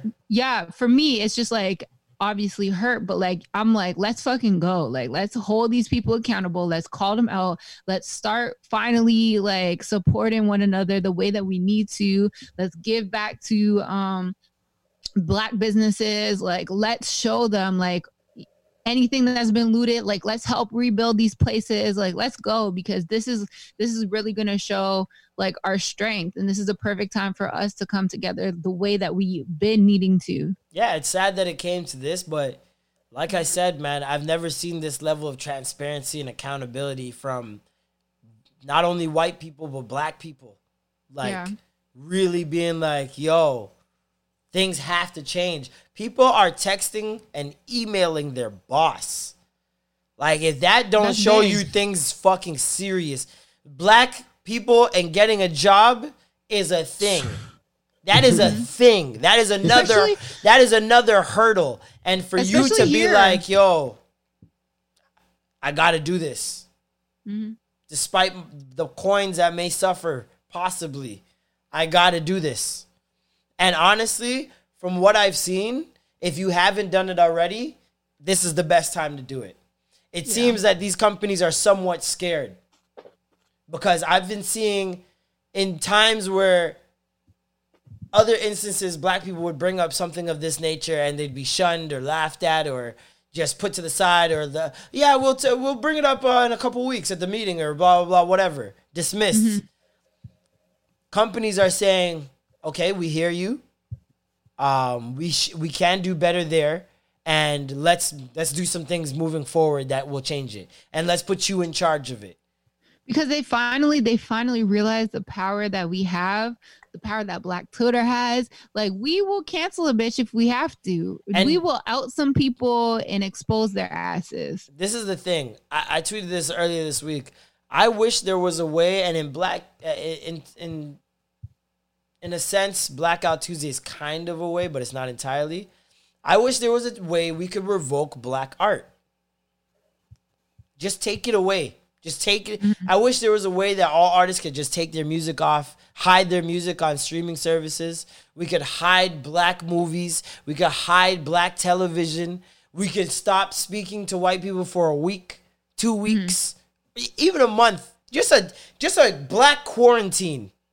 A Black quarantine would really show the world. No Black sports. Listen. No Black athletes, no Black nothing. Cut that off. No Black nothing. And you will really see the world as the mashed potatoes it is, with nothing on it. Because we are like, we are the driving force, man. So boring. We are the driving force, man. Like, you guys don't understand. If absence makes the heart grow fonder. People say you don't know what you've got until it's gone. Let us Black people just disappear, bro. And I said this on the podcast a year or two ago. Why can't we go back to Africa? Niggas been telling me that my whole life. White people been saying, go back to Africa. Why not? Why not? Shit would be lit. It really would be lit. You know, like, God. I've really been considering, like, where can I move? And I would not be surprised if my ass ends up in either the Caribbean or in fucking Africa. My only mission right now is to accumulate as much money as humanly possible. So when I want to get up out of here, I'm gone. I'm out. Woo! Get me out of here. Crazy. It would be definitely lit if we all just decided to dip out altogether. One person that's been preaching that for quite some time. One person we should have listened to so long ago. Dr. Umar Johnson. Stop it. Oh my God. There we go. Okay, we about to go through some stuff. When Obama get out of office, we're going to go through some stuff. You think you're saying police brutality now? You ain't seen nothing. They're about to take us back to Reconstruction and civil rights, and we need to be ready. And the way you get ready is to get organized. But it's hard to organize us, y'all, because we love to fight over petty stuff. We want to fight over religion. We want to fight over skin color. We want to fight over the neighborhood. We want to fight over political ideology. He's a Moor. He's an Awapian. He's a Pan-Africanist. He's a Black. Why are you fighting over this stuff? You want to fight over your views, like that? That's just one. Okay. What else has Dr. Umar predicted? Problem is we have too many politically uneducated celebrities speaking for the community. And the problem, Envy and Charlemagne, is the fact that we no longer have a black middle-class bourgeoisie. The gatekeepers are gone. Sharpton's gone. Jesse's gone. Congressional Black Caucus no longer holds the sway. Urban League, NAACP no longer holds the sway. So guess what the white power structure going to do now? They're going to start using black celebrities to represent the opinion of black folks. And I'm very concerned about that because the average rapper is politically uneducated. The average celebrity, actor, entertainer, they are politically uneducated. And even the ones who are politically educated may not have the courage to speak truth to power. See, the... Okay, Dr. Ooms. Okay. Because we are at war. The only thing worse than what we're going through now is slavery. I don't think it was this bad in the 60s, brother. In the 60s, if a police officer killed a black person, you better talk. You had to hear from us. Yeah. Now, if a police officer killed a black person, you might get a one-day riot and emotional temper tantrum. Yeah. But there's no follow-up. Yeah. See, there's riots, there's revolts, there's revolutions. The riot is a temper tantrum. Yeah. The revolt is a sustained reaction systematically to oppression. And a revolution is a total teardown and building back up. We've never got to revolts. We've never got the revolution. We still stuck on riots, emotional temper tantrums. Ooh. Dr. Umar, I seen somebody, some girl. Bro. Some girl tweet. Fam, is this guy Morpheus? I saw this one girl tweet that she's been planning for a revolution since she was a child, and she broke down every single thing that we need to do in order to actually achieve it. Start a revolution. And I was like, sis, send who it. The fuck thinks of this shit? Send it. I need to find it. Oh my God. Wow, send that. I want to know this. I need to know. I've been looking up how to build your own house. Oh my God, Marlon. I've been looking at how to build a tent, all types of shit, nigga. I need to survive. Man, that's so funny. Just seeing like a tutorial. Here's a DIY, 10 steps. Yo, you've never seen those guys on YouTube build houses out of like mud, grass. Yeah, that's those just so Asian satisfying. Guys. Yo, they're. Yeah, I've seen that. I smoke and just watch them fucking build shit. And I'm hours, like, bro. They're building a water slide. Bro. A fucking with the water supply. Dog. I was like, this is what? But they're and they're filling it with buckets of water that they're carrying back and forth. Like I'm watching it from a video maker perspective, and I'm like, he brought the camera there, then he had to set it up there, and then he had to set up, and then all just to pull a pail a couple of steps. Or a pail, a couple of steps here. And you know you got to put that pail down, pick it up, put that pail down, pick it up. Oh. Tie this, put this down. Like, okay, it's more than just what they're building. It's how they're recording themselves building it too. Like, it's a lot of work, man. Nuts. It's a lot of work. What you saying, Alicia? She got it. What you got?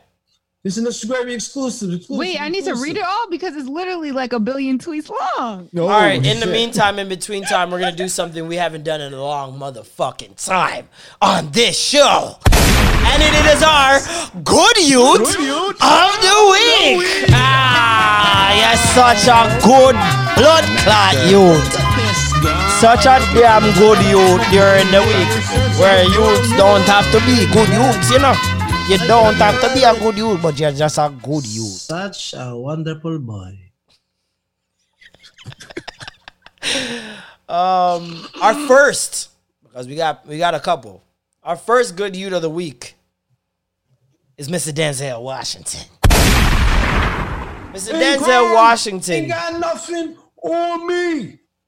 Got up out of his probably $1 million car. Who knows? Probably a couple stacks. Got up out of his car, seeing a, I guess, exchange between a police officer and a homeless man, and got in between them and mediated and de-escalated the situation.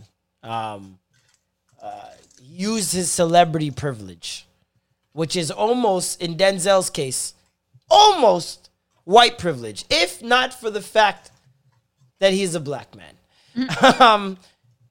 Denzel's as close to white privilege as you might get in the black community. Everybody knows Denzel. Everybody loves Denzel. I think the only closer person to white privilege is probably Will Smith. I would say Will Smith got it. He got it. I think Will Smith is white. I don't think. Do you think Will Smith faces injustice? If Will Smith faces injustice and racism, that's fam. No, fam. Have you been hiding under a rock? You gonna have to square up. The world will explode, bro. I haven't seen Will face anything since the Grammys in '89. So since Independence, correct? Since before I was born. What did he do? What happened? Oh yeah, because he was black. Yeah, he was a black lead in Independence Day. Yeah, I remember that. But yeah, our other good youth of the week. Shout out to SoundCloud. Blacking out their site for the day for Blackout Tuesday. The only reason I wanted to highlight them was because SoundCloud built their backs off of hip hop and trap and R&B. In a way, hip hop, trap, and R&B kind of saved SoundCloud, which in essence means black people saved SoundCloud. So recognizing that is I don't know if they recognize that, but the fact that they stand in solidarity, I think, was pretty dope. Oh, that's sick. Drake and The Weeknd. Oh, good or bad? $100,000? Say what? $200,000? Each. For the National Bailout Fund. Shout out to them. Shout out to Mustafa the Poet for reaching out to them. He's doing amazing things in the city. That's a shining light in the city. Yeah, we got to get him on the podcast. I love Mustafa. You got to get him on the podcast because that guy is a beacon of light and hope. I love his new song, Stay Alive. Ooh. The guitar strings on that song, man. See, I never knew he had it in him. I've known him like from when I was like, he's singing this? I was so like, I was shocked.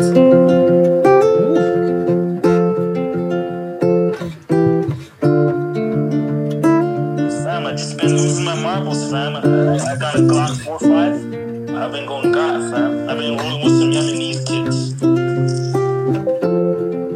A bottle of lean, a gun in your jeans, and a little faith in me. A plane in the sky, the only starlight on this never-ending street. The cameras in cops, we could have been stars on our mother's new screens. On our mother's new screens. All of these drugs and all of these streets, none of them will be yours or mine, but I'll be your empire. Just stay alive, stay alive, stay alive. I've been trying to keep my cool. And all of these drugs. Yeah, no. A beautiful, beautiful, beautiful song, man. You know me, man, when it comes to that folk music. That guitar, that John Mayer guitar, that continuum guitar right there. Little pluck a pluck. That's that waiting on the world to change right there. Shout out to Mustafa. Guitars. Floyd Mayweather, another good youth of the week. We'll be covering the George Floyd funeral cost. I'm just realizing we might have to rescind this. Is he only donating because his name is Floyd? That's what I was gonna say. You share the same last name. Floyd. It's actually his first name. Because I was wondering why Floyd? Why Floyd Mayweather? And now in saying the names, it's I hope it's not. It's one of the few things he could read. I hate you. Oh, Jesus. I'm just. Oh, you know Lord. What I'm saying? You know what I'm saying? Like, I support you because I can read what I'm supporting. I hate you. Hey, Floyd, you want to join this GoFundMe? Oh yeah, that's it, Floyd, right? Yeah. Let's do it. And last but not least, my captain. John Boyega. A king. He tweeted, I really fucking hate racists. This black man signed to Disney tweeted, I really fucking hate racists. This black man signed to Disney said, I fucking hate racists. Bam. And then people started to, you know, do what people do. Hate is a strong word. We can't conquer hatred with hatred. We rather say we hate their attitude. John Boyega said, I said what I said. Speak for yourself at all times. He had spice for everybody. Somebody said, nobody loves racists. I'm from Nigeria. My ex said she hates whites, so I broke up with her. And he said, I'm talking about white on black racism. The kind that has ruined the world, not cause a little breakup with your little girlfriend. Somebody said, ooh, ouch, man. Racism can come from anyone. John said, I don't care. That's not what I'm talking about. I said what I said. And there were just countless others that he just served. Somebody said, so do I, but stop swearing as you have young Star Wars fans who follow you. John said, this is my own personal account. I am not here for the kids. John Boyega said, fuck them kids. Fuck them goddamn kids. Seth Rogen went on a little fucking Seth Rogen, another good use. Ah, fuck you and fuck your parents. Seth Rogen. Good youth. What did he say? What did he say? He said, fuck you and fuck your parents. For real, to anybody, everybody. Anyone that brought up the whole, what the fuck are you talking about? You're a weirdo. All lives matter. All that shit. I think he personally he posted Black Lives Matter posts. And then, people started, all lives matter. All lives matter. He's like, get fucked. Like, that was the best one. Get fucked. That was the best one. That's like, my new shit now. Get fucked. I want to give a shout out to Ben and Jerry's. I eat them all the friggin' time. For those SB dunks? You're just trying to get them dunks, aren't you? I didn't. Yeah, you just trying to get them dunks. You ain't slick. You ain't slick. They're fired? Nah, those are the Doja Cats. We ain't fucking with those. I just like them. I like the ice cream. But they probably gave the best statement when it came to brands because they really broke down like what the fuck is going on and why it needs to change. They acknowledged George Floyd and his family and why it was wrong. Why you have the post? Should still be alive today? Yeah, you want to read the whole thing? Oh, is that long, huh? Is it that long? Oh, they went in? It's like... Oh my God! Oh yeah, no. Okay, yeah. Synopsis. No, I'll break it down. The first part was just like, okay, like justice needs to be served because we have to say his name is George Floyd. And then he went on and he said there's a long list of names, and he said like Ahmaud, Breonna, Oscar Grant, and Eric Garner, Trayvon Martin, all the way to like Emmett Till, Martin Luther King. Can't forget those names. He said the officers who murdered him need to like be in fucking prison, all of them right now. They said 4 years ago that they publicly stated their support for Black Lives Matter movement, and today they're even more clear about the urgent need to take concrete steps to dismantle white supremacy in all its forms. To do that, we are calling for four things. Number one, President Trump, the elect officials, and political parties to commit our nation to a formal process of healing and reconciliation instead of calling for the use of aggressive tactics on protesters. The president must take the steps by disavowing white supremacist and nationalist groups that overtly support him. Then they move on to like, we need to call on Congress to pass the HR 40 bill, which will essentially... it's a commission to study the effects of slavery and discrimination from 1619 to the present. Then they go and they say Floyd's family's call to action to create a national task force that would draft bipartisan. I don't know the word. Bipartisan. Thank you. Legislation aimed at ending racial violence and increasing police accountability. Finally, call on Department of Justice for its civil rights division. And then they came back again with like finally they're like a church pastor. We're gonna let you out right after this. that pretty much like civil rights for Black and brown people. And until white America is willing to collectively acknowledge its privilege, take responsibility for its past and impact it has on the present, and to commit creating a future steeped in justice, the list of names that George Floyd has been added to will never end. We have to use this moment to accelerate our nation's long journey towards justice and a more perfect union. Period. See, and that is a company that is clearly not virtue signaling, which majority of these companies are. And there have been lists going around, which I don't even know.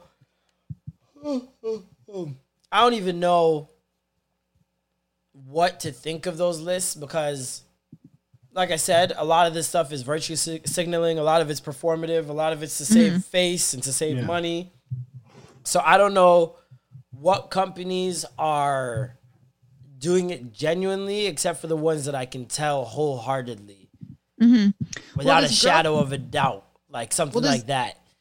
This girl that I've been following on Twitter, she said she was taken aback, but in a good way with this this message, because she used to work for Ben and Jerry's as a diversity and inclusion fellow. And she said that they really dug in and asked for real talk, listened to Black women, and put up the fucking money to better educate their employees about these issues. So she, even though she doesn't work there now, she said that they were really about that action. I haven't heard the same about Aritzia. Of course not. They like, first of all, they don't even fit us. Like, they don't. Allegedly, a friend of mine that works at Aritzia is calling out some foul behavior that's been happening there for a long time, apparently. And others have come forth with their own testimonies of things they've witnessed and seen and heard and all types of stuff. Yeah. It's a day of, listen, this is a day of reckoning, man. The line is being drawn in the sand, finally. I'm very happy for it. And I feel like people are finally like, not everyone, but a lot of people are getting to that point where it's something that you do when you're much older, I feel like, where you shed yourself of people and friends you don't need to be friends with. People who don't like have your best interest in mind. I've unfollowed so many people and blocked so many people in the past week. It's kind of nuts. People that I will have to see, and I'm okay with that. I'm very fine with it because you know, and I know why I unfollowed and why I blocked. And if you don't, I am perfectly capable of letting you know. That's facts. Perfectly capable. Bye. You know. I'm very articulate. Facts. I read. I know how to spell. I know how to speak. I will tell you word for word why I don't fuck with you. It's that simple. And if you have a problem with it, take it up with you and God. I don't know what to tell you, man. That's straight life. Like that. That's straight like life. That. It ain't got nothing to do with me. I'm over here living my life, man. I ain't got nothing to correct in terms of race. Who you are, yeah. I don't have anything to correct. I've constantly I've tap danced in my life. I've appeased in my life. I've walked on eggshells for all you niggas. Fuck that shit. Like, I stopped doing that a long time ago. I'm glad a lot of people are waking up to that as well. And that's the other thing. A lot of people who have had the platform to say all of these things, some of which say it in private, and which is perfectly fine. But I feel like you have a responsibility when you have a platform. Absolutely. To speak up, whether it divides your audience or not. Find your tribe. There are tons of people who speak only on Black progress, who have a large following, who are making money, who are living a nice, successful life. Just because you speak up for yourself, which is the most important part of this, for yourself and for other Black people, and you lose people along the way, those people were clearly not meant to be there. And you will have a more blissful, peaceful, stressless life with them being out of it. Because if you got to walk on eggshells, even more as a black person, because you got to walk on it just going through life, period. Now you surround your friend group with it. Are you a masochist? Do you enjoy pain? Just do BDSM. It's way more pleasurable because this race play you're doing with your friends is not cute. It's not something anyone's going to click on. And this is like, this is like saying earlier that you're going to get rid of things that cause you little annoyance. Your internet is on crack. You've got Norm Remember when my internet froze? You've got Norm internet. Right now you're frozen. Your camera frozen. You back. Oh, she back. This is what you guys were experiencing. No, she frozen again. Yep. She's got some Netscape dial-up issues. Hold on, let's take our picture. Let's take our photo. She laughed. Yeah. Well played, Alicia. Well played. She knew it was up. You're quick. We almost got the freeze. We almost got the freeze. No. We got the intern freeze last time. We didn't get you. So I'm back. It closed by itself. It closed and it came back. Am I back for sure? Yeah, you're back. 100% back. You're back. I don't even remember what I was going to say. For some reason, you're naked now. I don't know what is going on with your camera. Oh, my gosh. What? The camera setting? What's going on? Imagine. I'm fucking it. Holy shit. Wait, what was I going to say? You said something about white people. We were talking about Ben and Jerry's thing. You said white people are scum. Yeah, we said something. Yeah, it was something really racist. I was like, I don't know about all that. The internet being like, okay, Alicia, stop before you get in trouble. Yo, the FBI really cutting out Alicia right now. She frozen again. She's about to say, hold on, let's do it again. We got it. Hold on. Get that screenshot intern. Shit. Hold on, here we go. Other hand.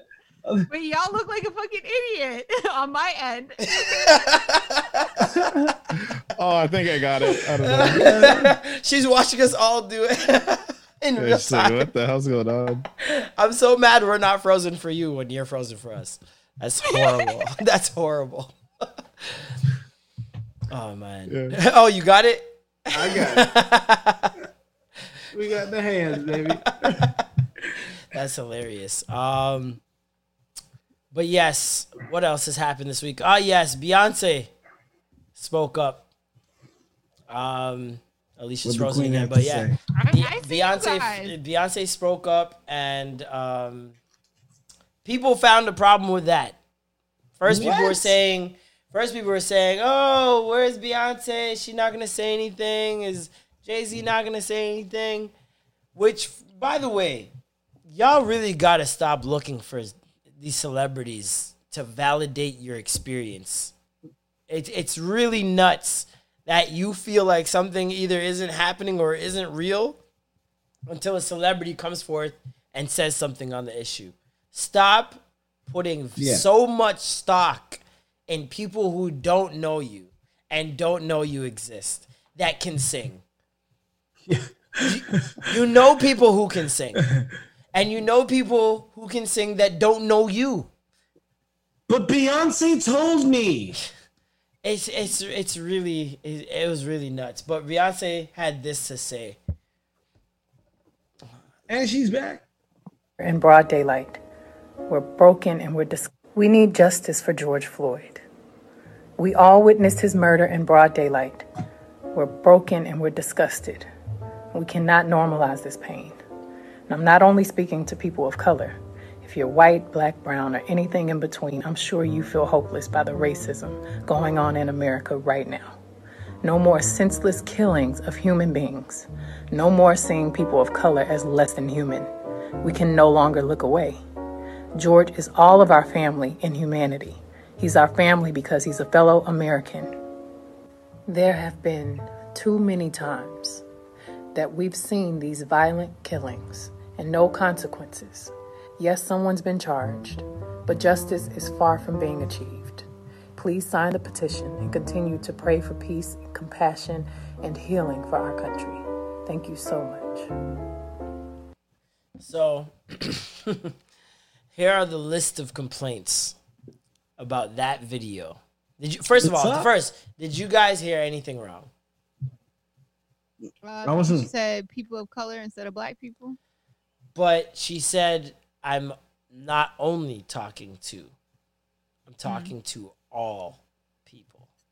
So that was more so in reference to who she's speaking to. It wasn't necessarily highlighting that this is a POC matter. Yeah.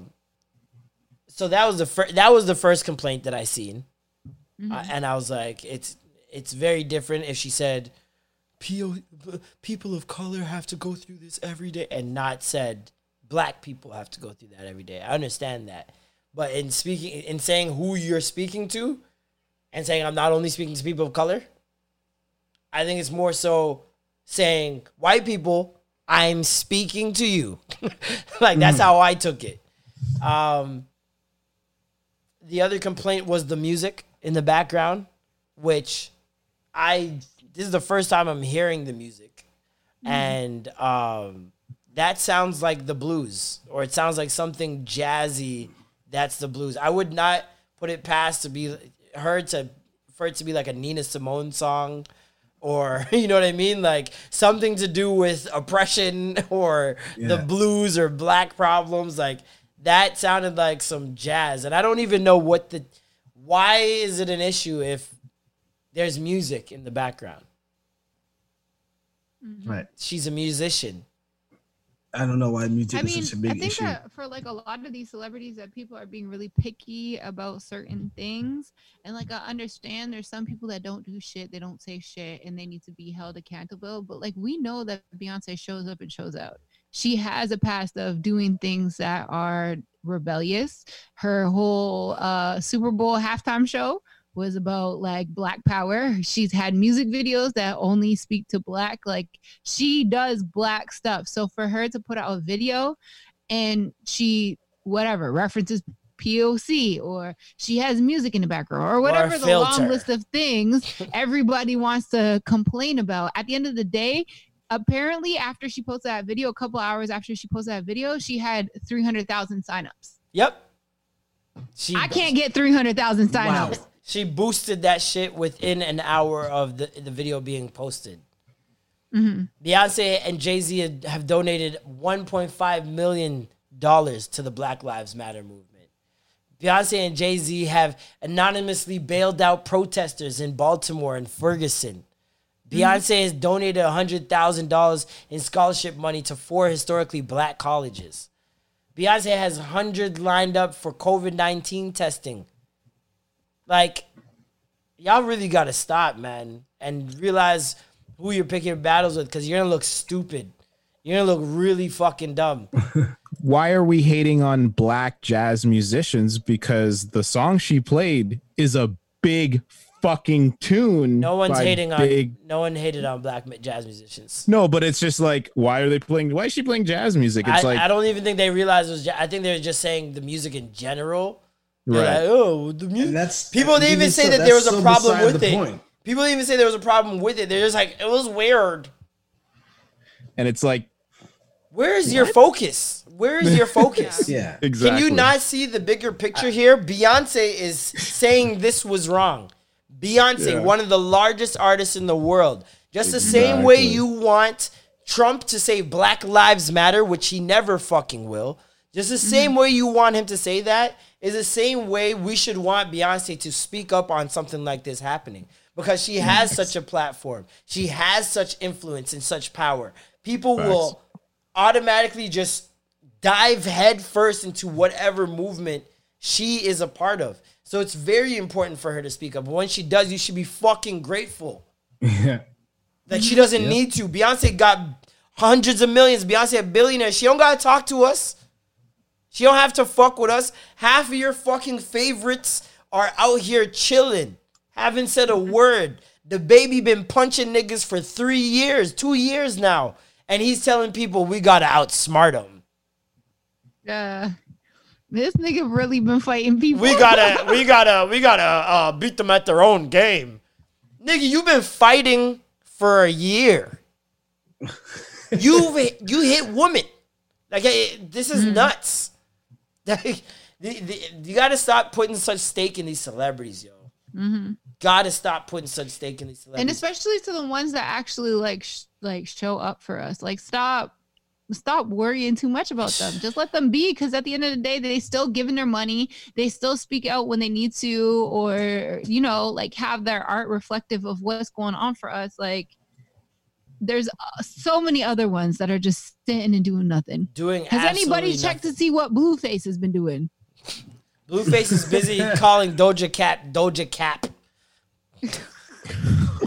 He's probably having some sort of baby mama fucking WrestleMania right now. Who knows? Probably. What's going on with that nigga? Oh my God. And one person that did speak and did say something that I wanted to say something, because their guy down there won't say something, was Mr. Justin. Mr. Trudeau. Yeah. What did Trudeau say on the words and actions of the U.S. president? But we do have Donald Trump now calling for military action against protesters. We saw protesters tear gas yesterday to make way for a presidential photo op. I'd like to ask you what you think about that. And if you don't want to comment, what message do you think you're sending? He paused for 30 seconds before answering this question, showing not only his disgust, but his perplexity with what's going on in America. We all watch in horror. That was a whole pause, by the way. What's going on in the United States. I didn't pause that. It is a time to pull people together, but it is a time to listen. It is a time to learn what injustices continue despite progress over years and decades. But it is a time for us as Canadians to recognize that we too have our challenges, that Black Canadians and racialized Canadians face discrimination as a lived reality every single day.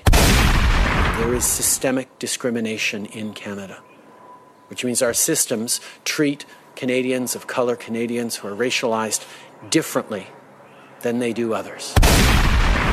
It is something that many of us don't see, but it is something that is a lived reality for racialized Canadians.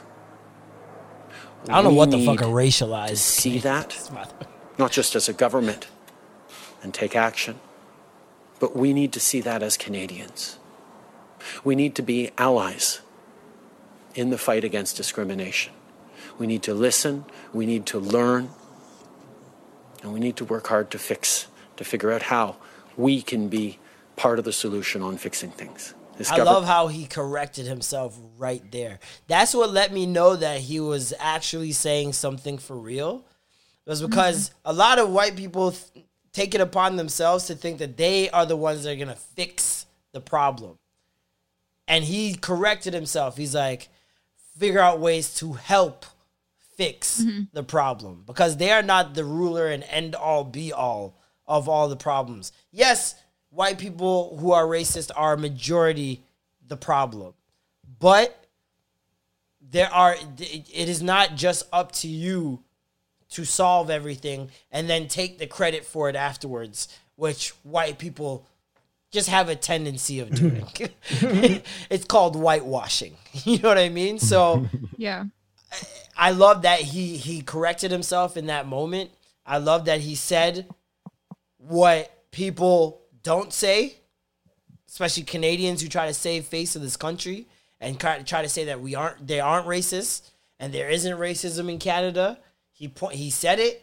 He said that it exists and that it is a lived reality. He realizes that it is an everyday struggle and it doesn't fix anything because I still need to see action, but it is comforting knowing that the leader of my country identifies that there is a problem. Yeah. Identifies that there is, he can say it. You know what I mean? There's a different, there's a very vast difference between being able to say it and not saying it at all, man. Even it's so huge But see, even though it seems so minor, but it's so huge for some people, because you will literally have people thinking they're crazy, yo. You will have people thinking they're crazy if you do not acknowledge, especially if you're at the head.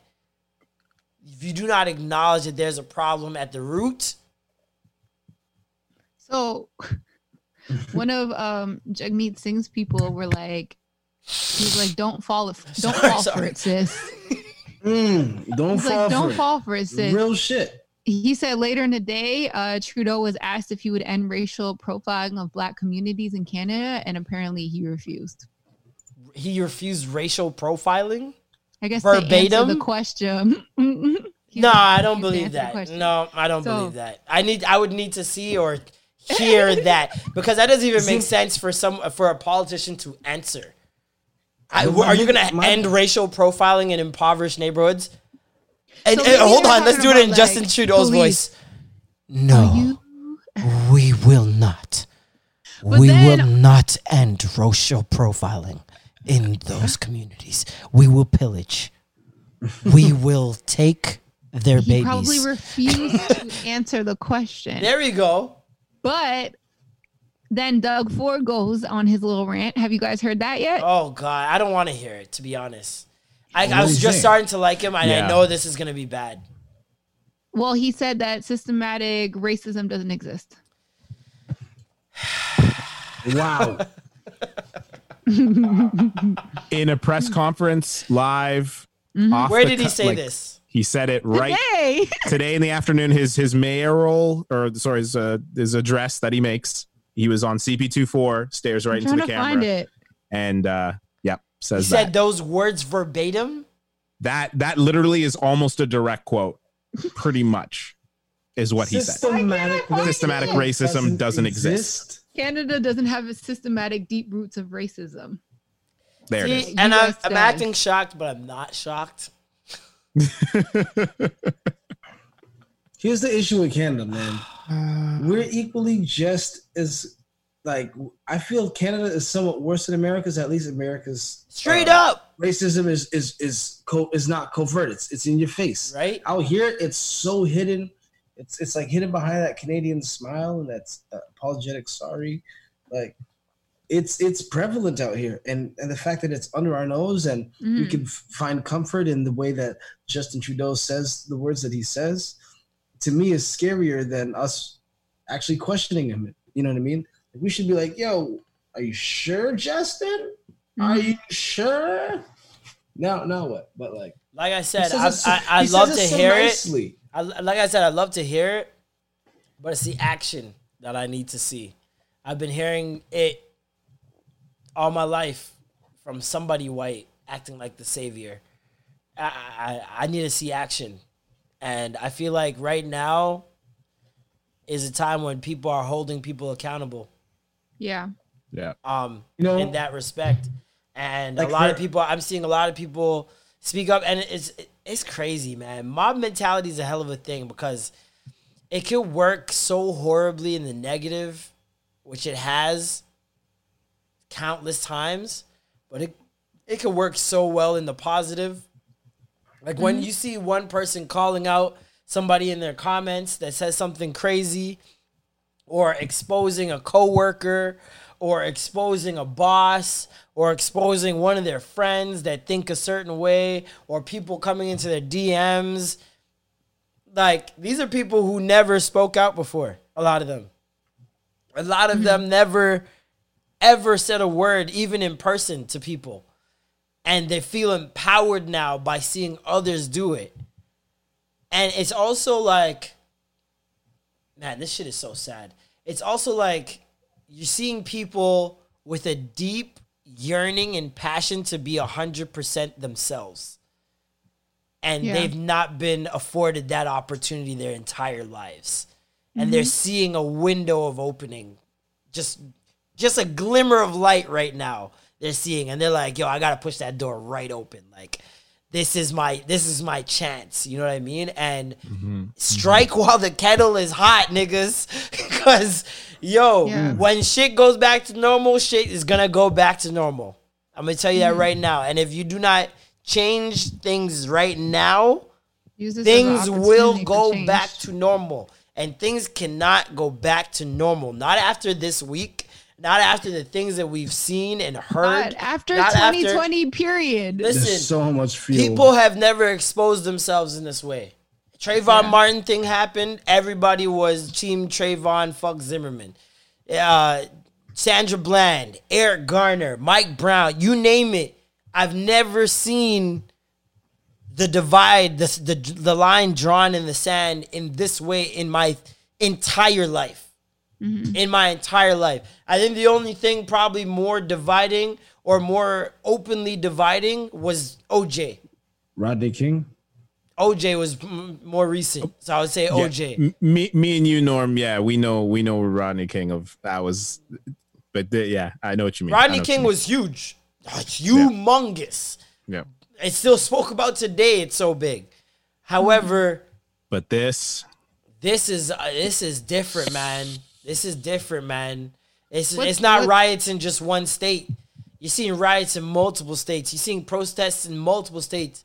You're seeing black people starting to strategize and mobilize and do all the things that Killer Mike has been saying, that Dr. Umar Johnson has been saying, that countless black leaders have been saying for a long time, is that we need a plan. Because when it comes down to it, Asian people, solidarity. There's solidarity there. There is money going right back into the Asian community. They buy from their own, all that stuff. There's a lot more community there. We need Indian people, same thing. A lot more community. And there's something to be said about the religions tied to both.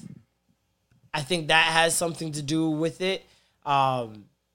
Indian culture, like the religion, Hindi especially, a lot of those religions seek, they're very strict and they don't let a lot of things fly.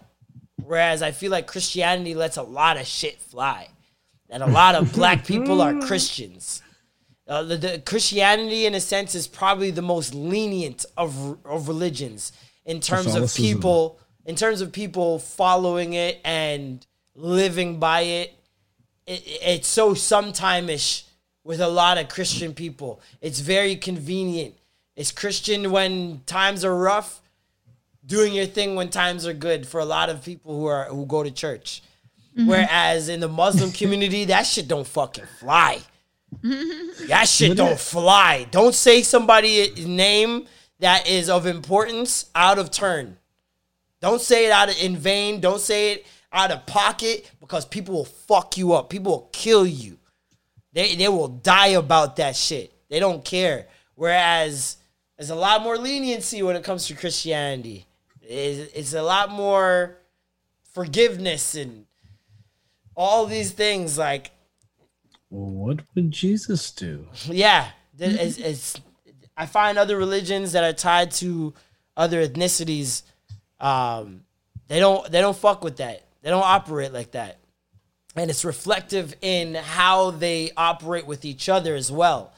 It's like you have this thing, especially religion, which is so near and dear to people, that if you have a strict community behind it that are all of majority of the same ethnicity, then that's going to bleed out into other things. It's going to bleed out into business. It's going to bleed out into community. It's going to bleed out into relationships. That's why you see, I feel like that's why you see a lot of brown people don't date outside their race. A lot of Asian people don't date outside their race, because I don't know about Filipinos though. Like, I said Asians in general. The Filipino be getting down with the black. Filipino be getting down with anyone. Y'all don't care. That's what our culture is. Hey, okay? Very inclusive. How many different times we got colonized? We're like, hey, okay, fine, everybody. My God, I hate drugs. I miss that. My God, I hate colonization. But yeah, man, like, you're seeing a line drawn in the sand now that is bringing about some change, even if it's not a majority change. Mm-hmm. We're seeing a big change right now. We need to know what our ask is, because, like, I posted this. After MLK was assassinated, 110 American cities started rioting, causing $47 million worth of damages. And on the 6th day of rioting, the Civil Rights Act of 1968 was passed. So it's like after 6 days, they had a clear mission and they knew what they wanted, and that happened. Yeah. They so strategized, like, and came together. What day are we on? Like 5,000? Close. Figure it out. Yeah, no, we definitely need to figure out a plan. A lot of people were not okay with the Blackout Tuesday plan. I seen a lot of complaints. Mad mixed reviews on that. A lot of complaints. Some of them reasonable. Some just, I don't know why you're speaking. The ones that were reasonable were saying, do not put hashtag Black Lives Matter because it's not the same thing. And you're burying useful information and things that need to be seen under the hashtag. So that was reasonable to me. The things that weren't reasonable were people saying, well, what's the point? Like, I don't get it. Like, okay, y'all post for a Black Square for a day. Did you end racism? First of all, you're dumb as fuck. It's very, very ignorant to, once again, speak on something you haven't done any research on. Blackout Tuesday is something that is not new. That's another thing. It's something that was started by two Black women years ago. And there are a number of reasons why it is happening. First of all, you do not post on social media for Blackout Tuesday. You suspend all music streams and YouTube streams for the day. Not just Black streams, but all streams. You cancel, close, suspend participation in all dance studios, classes, and meetings.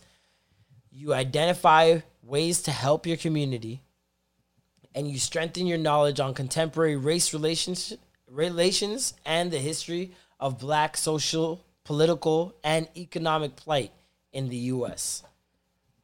So for the most part, especially for a lot of you who are not a part of the music scene, you should be using this day to educate yourself, whether it be a documentary, whether it be asking or talking to one of your Black friends about what they go through on a daily basis. If you have that relationship with them, don't just go fucking asking any of your Black friends for that shit, because we're not on the clock unless you're willing to pay us. Don't ask us. And you should be using this day to spread awareness of what other people can do if you do have the knowledge. You should be telling people where they can donate for George Floyd. You should be telling people where they can donate for Breonna Taylor, where they can protest and sign petitions for Regis Korchinski. You should be spreading awareness on how your white friends can do better. You should be spreading awareness on where you can vote for judges and district attorneys and all of these little things that we don't pay attention to, but we need to in order to change things moving forward. There's so many things that I'm about to educate myself on, especially when it comes to voting. There's so many different sectors that you can vote on that I was unaware of, that I've never been told, that there was never a class on, and that there are ways to shift power and to shift the direction of where things are going. And it starts... Everything starts with educating yourself. It all starts with researching. It's all about looking at, especially looking at your past. You will never know where you're headed if you do not know where you came from. There is so much shit that is happening now that has happened countless times in history. And without knowing that, you would think that this is progress. And if you do know and educate yourself, you'd know that there is more that needs to be done to get over this hump, because essentially this is a hump. This is just the tip of the, like, this is just the starting point that we need to start at to get to a certain place where things can be at a level deemed respectable. Norm, you were about to say something. No, I was just talking, like, I guess in my own personal research and just like you're talking about going back and knowing your history, just know the struggle, understand the struggle to better understand the context of the message being put out right now. And I stumbled upon this amazing story about this this captain named David Fagan. So during the American War in the Philippines, the American-Philippine War, they sent all these black soldiers to the Philippines, America, to fight this war on America's behalf. And they were just like, you guys are doing the exact same shit you did to these guys or to us, to these Filipino people. And they're like, nah, we don't want to do this no more. What the hell? And this one Captain David Fagan defected, became like this crazy military general in the Philippine army and helped them win their own independence against the Americans. And just finding this like gem of, you know, black history within my own Filipino history just goes back to the solidarity that, you know, we need to continue to push for, because it's been happening from then. Mm-hmm. And, you know, after reading this, it was just like, I know this is the tip of the iceberg. There's so much more I need to know. And I feel like there's a lot of people on this tip, but once again, I think it comes down to making sure you're doing it with the right intent and you're not flooding yourself with just random internet information. Like, and you're doing it the right way.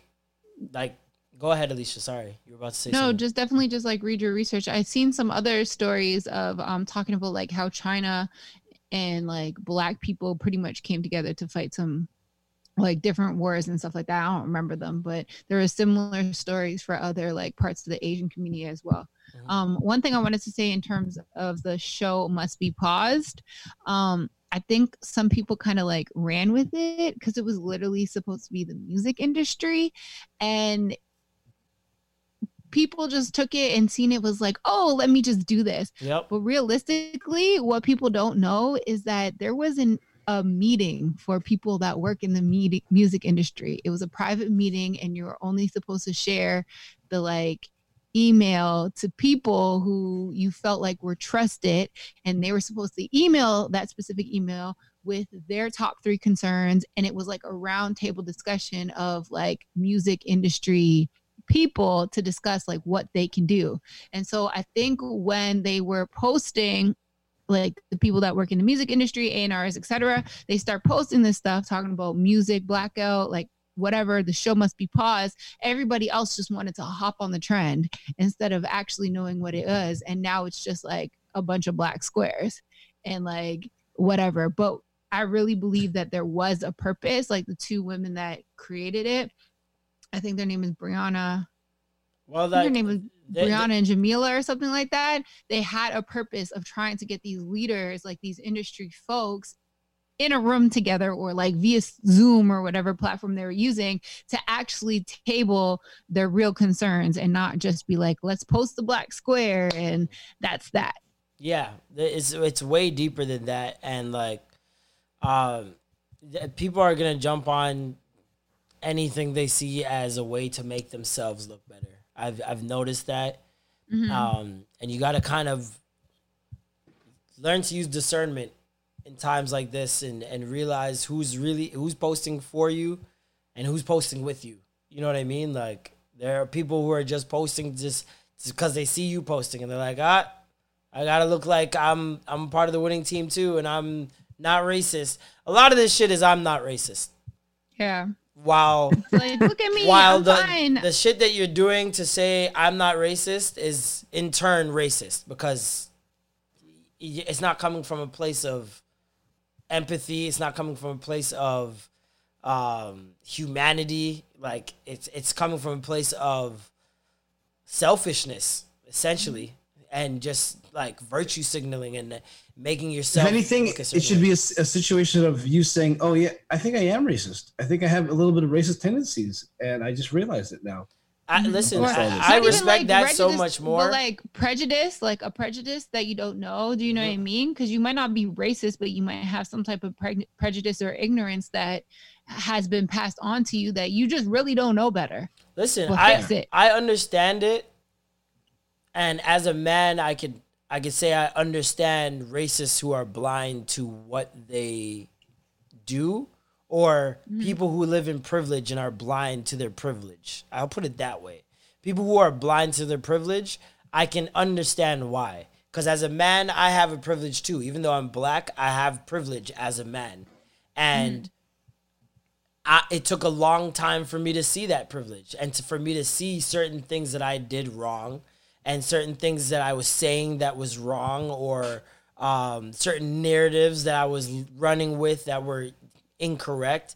And from learning from that has made me a better person. But I still understand living in a cloud, especially when the people around you are also in that same cloud.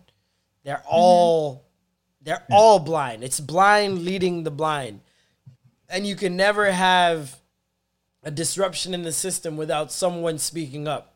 So if no one knows that they're doing something wrong, even when someone brings it up outside of their friend group, they're going to think it's not a problem that they ever have or encounter. Until you're as transparent as you're seeing right now, where people are talking about, I've had to be in rooms where people said, don't touch that, your hands are dirty. Or in rooms where, yeah, we chose you because we wanted an urban look. Or in rooms where... you realize that you're the token black friend and everyone's looking for you to tell them what's the hip thing in black world.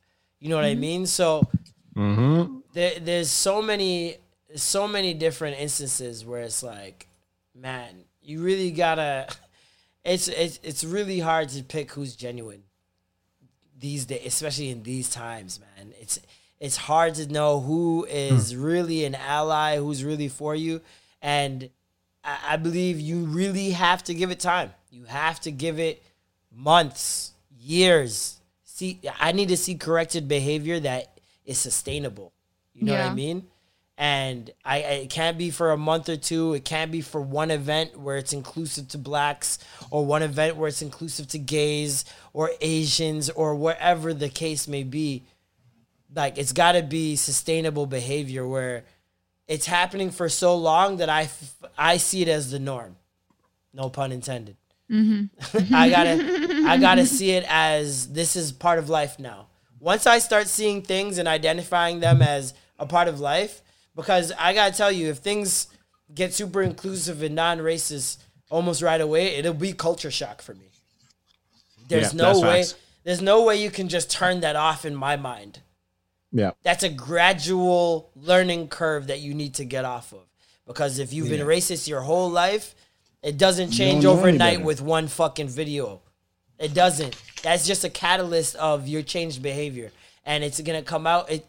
Things you do that are racist might come out every so often because they're ingrained in you. It's a part of you.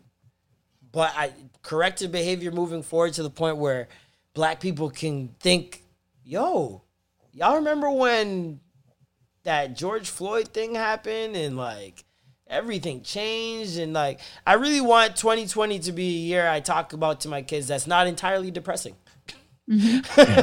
Because this year has been... That's when real change happened, son. That was the year when everybody got real with themselves and said, nah, we got to look at the man, not only the man in the mirror, but the world in the mirror. The world has to look in the mirror and change.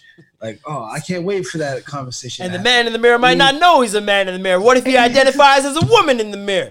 You don't know gender, son. But yeah, no, there's this year has really tested my fortitude and humanity.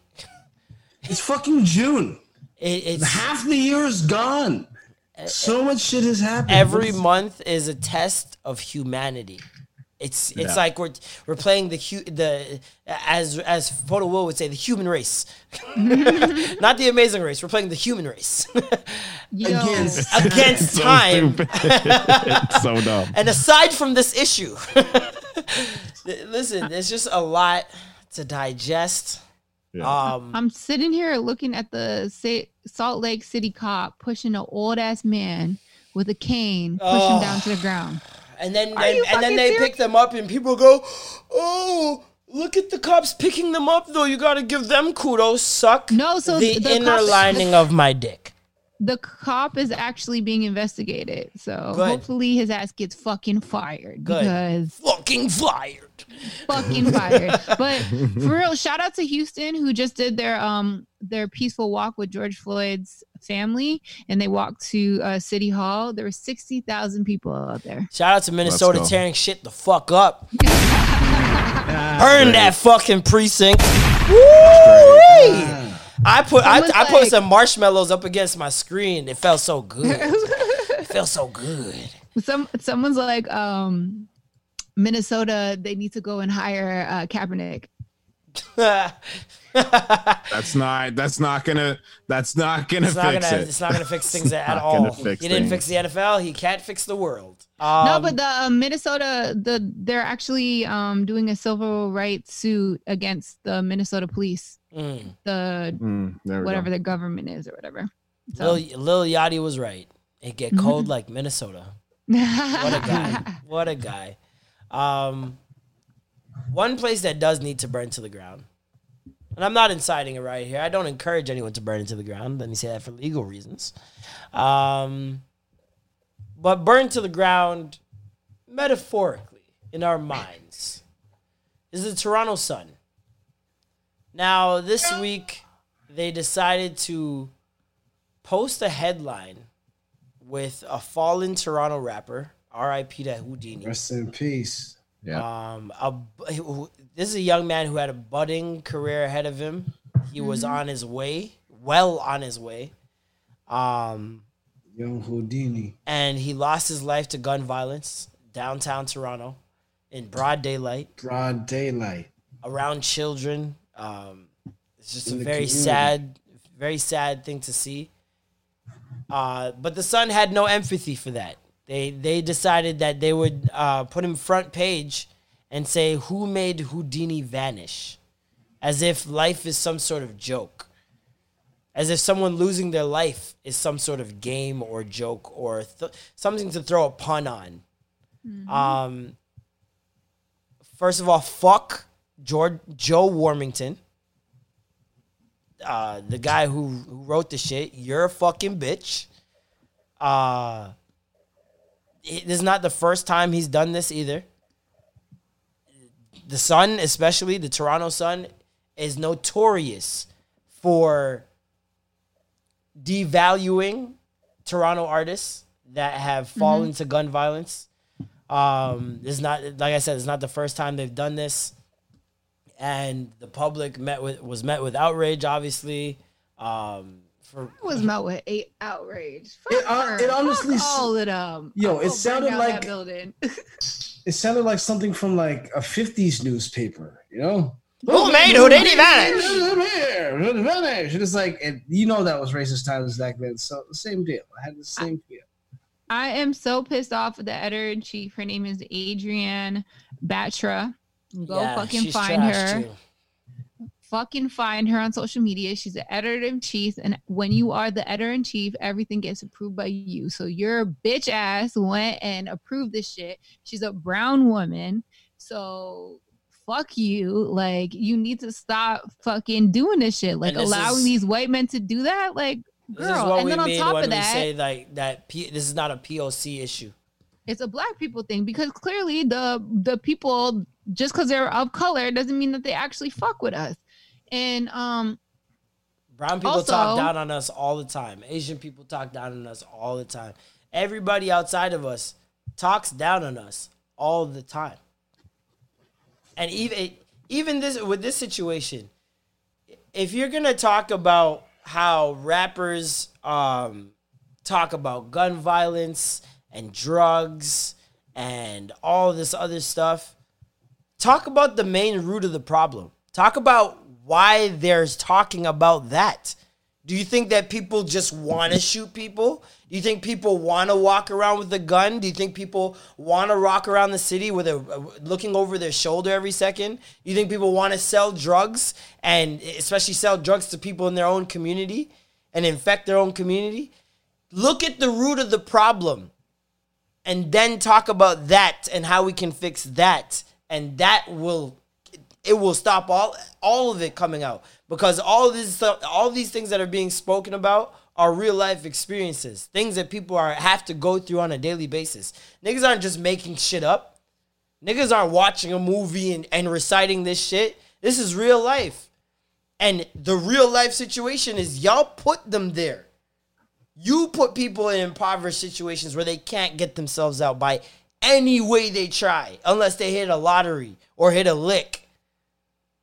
Like, talk about the root of the issue, yo. You don't hire people and make people have to resort to the streets. You don't hire people who have a certain name on their resume. Mans have to change their fucking name on their resume just to seem white.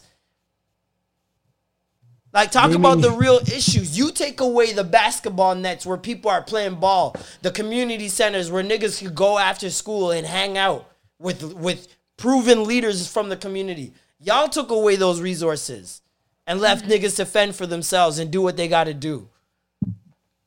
You can't complain about that issue if you putting people there. It's just that simple. And that's all I gotta say about that shit, man. That shit just pisses me off. This is the same guy that changed around Drake lyrics to make himself seem even worse. Mm-hmm. But we can't afford to let someone else get killed. That they scared we kill you by ourselves. If I'm scared, Chubbs will shoot you by himself. Only need one person to shoot you. You only live once. That doesn't even rhyme. It's not even. You didn't even convince me that this is a real bar. Like, it's nuts the lengths that even they will go to. Even if Drake wrote it himself. Bro, it's nuts the lengths that these people will go to, man. And I still, to this day, I don't know what we've done. I don't know what black people have. We ain't done shit other than exist. Like, and it's like, you know what it's like? It's like you're at a job where you know this guy is the manager's favorite. This guy, no matter what, the manager always fucks with this guy, man. And every time you get an opportunity to boost your own position, that guy sabotages you in some way. Mm-hmm. And he thinks you want his position when you want to work with the nigga. Like, I don't want to take your spot. I have no qualms with you holding that spot. Why can't we all work in the same position and put forth the same workload and get the same payouts from that workload? Because essentially right now, black people are putting in 10 times the amount of workload and getting 10 times less the amount of rewards. So it's like, and at the same time, you never did nothing to this nigga. Sometimes you bring this nigga your lunch. Sometimes he takes your lunch. Fuck that. Sometimes he says, that's my food. And you still got to smile and fucking tap dance and do all this bullshit just to keep your job. Just to keep your job. Shit's fucking nuts. I will say, and I don't know if it's because I work for a black... When you work for a black-owned company and you're in a space with all black folks, like... You notice the difference. You notice a difference, and, like, you just feel like you can just be... yourself. Like, who you are. Dress how you want. Speak how you want. Everybody gets, like, what is going on. Like, when Trump won the presidency, we all pulled up and we all were making jokes together about how we're fucked and we're doomed and shit like that. And I would be like, well, you know, I'm in... Canada, so I could just do that when shit gets wild.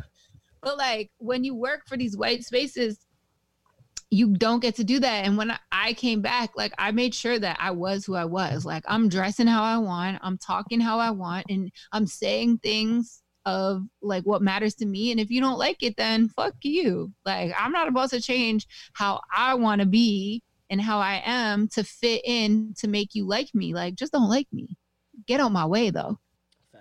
I don't care if you like me, just get out my way. Facts. Yeah, no. And yeah, there's a lot of people who just don't see a big issue with that. They don't see a big problem. Virgil. What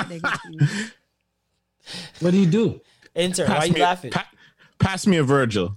Pass me a Virgil. You want a Virgil? Slide me a cold Virgil. A little Virgil thing? Yo, just a little one to your Patreon. Can I go Virgil with no hoe? That's Patreon, slide in a Virgil. The Virgil law of power? Oh, man. Oh my God. Virgil Abloh, creative director of Louis Vuitton. LV. Designer house. I don't know what it's called, but it's rich. He decided to donate and tell us, I think that's the most important part here, $50 to the Black Lives Movement in some sort. I don't know where he donated in Miami it. He donated something to like a Miami like organization or whatever that was dealing with this Black Lives Matter. He matched somebody. He posted and we it should and check said, I we matched. Should check that organization too, because if it lead back to him, I'm gonna be very mad. I'm gonna be very mad. Now I do not care how much celebrities give away. Don't give a shit, right? You give what you want. I gave $40. Who am I to speak about someone who gave $50, right? However, if you got if you got it. If your keychains don't even cost $50. If your ice pick that says Off-White on it costs $200. If you got a mouse pad that says Off-White for $75, I'm kind of judging, man. I'm kind of judging, man. You know why it's worse, too? Because you were the first black person in your position. And when that happened, who was there? Niggas. When he got that job, who was there? Niggas. When he went to Coachella, did his little DJ, and who was there? White folk. But that's not the point. We don't talk about that. We don't talk about it. He sucks as a DJ. Let's just, oh my God. He is horrible. I seen a live stream once, and I was like, yeah. One day we're going to have a real discussion about how trash American DJs are in comparison to Canadian ones. Oh, that's just so bad. We gonna have that discussion one day. But yeah, he is one person. There's like two ends of the spectrum this week. I seen certain celebrities say idiotic things that are detrimental to their brand and are gonna hurt them in the long run. And then I saw people I never expected to speak up. And I'm looking at you white people, mostly you white celebrities. I'm trying to find the agenda here. Still working on it. You know me, Conspiracy Marlin. But Taylor Swift spoke out. Oh, the president of white people. Yeah, president of white people. Niles from One Direction spoke out. Billie Eilish. Probably my favorite speak out from a white person so far. Couple pages in that note. All caps. I was thoroughly impressed. However, like I said, action is needed. Action. What a bag of mouth. What a bag of mouth. I need to see more than a bag of mouth. For sure. I need to see some action, man. I need to see you guys really open up those pockets, sign the petitions, read the books, step up when we need like help, when you see some fuck shit going on. Pick up your black songwriters. Hire your fucking black people to actually do the work. Like I hate being in all white spaces. I'm going to keep saying that. Have an inclusive team. Yes. Like fact check with black people. Definitely fact check. Use black businesses when you're trying to do whatever you're doing. Vents, that helps. All that stuff. And these are things that we as black people can do as well. Mm-hmm. Like, especially the helping black businesses. There are a ton of fully capable black businesses that cater to almost all of your needs. Okay, we're slowly, like, especially with the help of the internet, we're slowly getting back into Black Wall Street times. It's a very slow creep, but we're getting to that point where we can be and remain self-sufficient. It's not like we got a street in Tulsa, Oklahoma anymore that niggas can come and burn down in the middle of the night. We have a real opportunity to create serious black wealth over the next coming years. Mm-hmm. And if you don't understand what Marlon's talking about, that was 99 years ago last weekend. Yeah. 99 years ago. There are people that are grandfathers that did that, and then now there are grandchildren that are alive right now. Yeah. We were doctors. We had our own pharmacies. We had our own barbershops. We had our own restaurants. You name it, everything. We had it. We were self-sufficient. We had our own 35 banks. Square blocks. 35 square blocks. Not one like block going down one street. 35 square blocks of businesses. And innovators. When you're talking about the toilet, when you're talking about the traffic light, know your history. Know where these things come from. Educate yourselves. Mm-hmm. And yeah, man, like there's some other things I would want to talk about, but this has been a heavy episode. It's been real heavy. Did you guys see Versus? Yeah. I did not. Hallelujah. I knew Alicia would see it. Catch the Holy Ghost. When the blessings come down. Kirk Franklin, Fred Hammond. Fred Hammond is one of my favorite voices in gospel music history, period. He's a legend. For a saint is just the sinner who fell down. My favorite is Jesus Be a Fence. Jesus be a fence, our fence. That's a big tune. So he cried, Jesus, Jesus, I need you. Jesus passed me by. He cried out, Jesus. Did you see it? Did you watch it? No.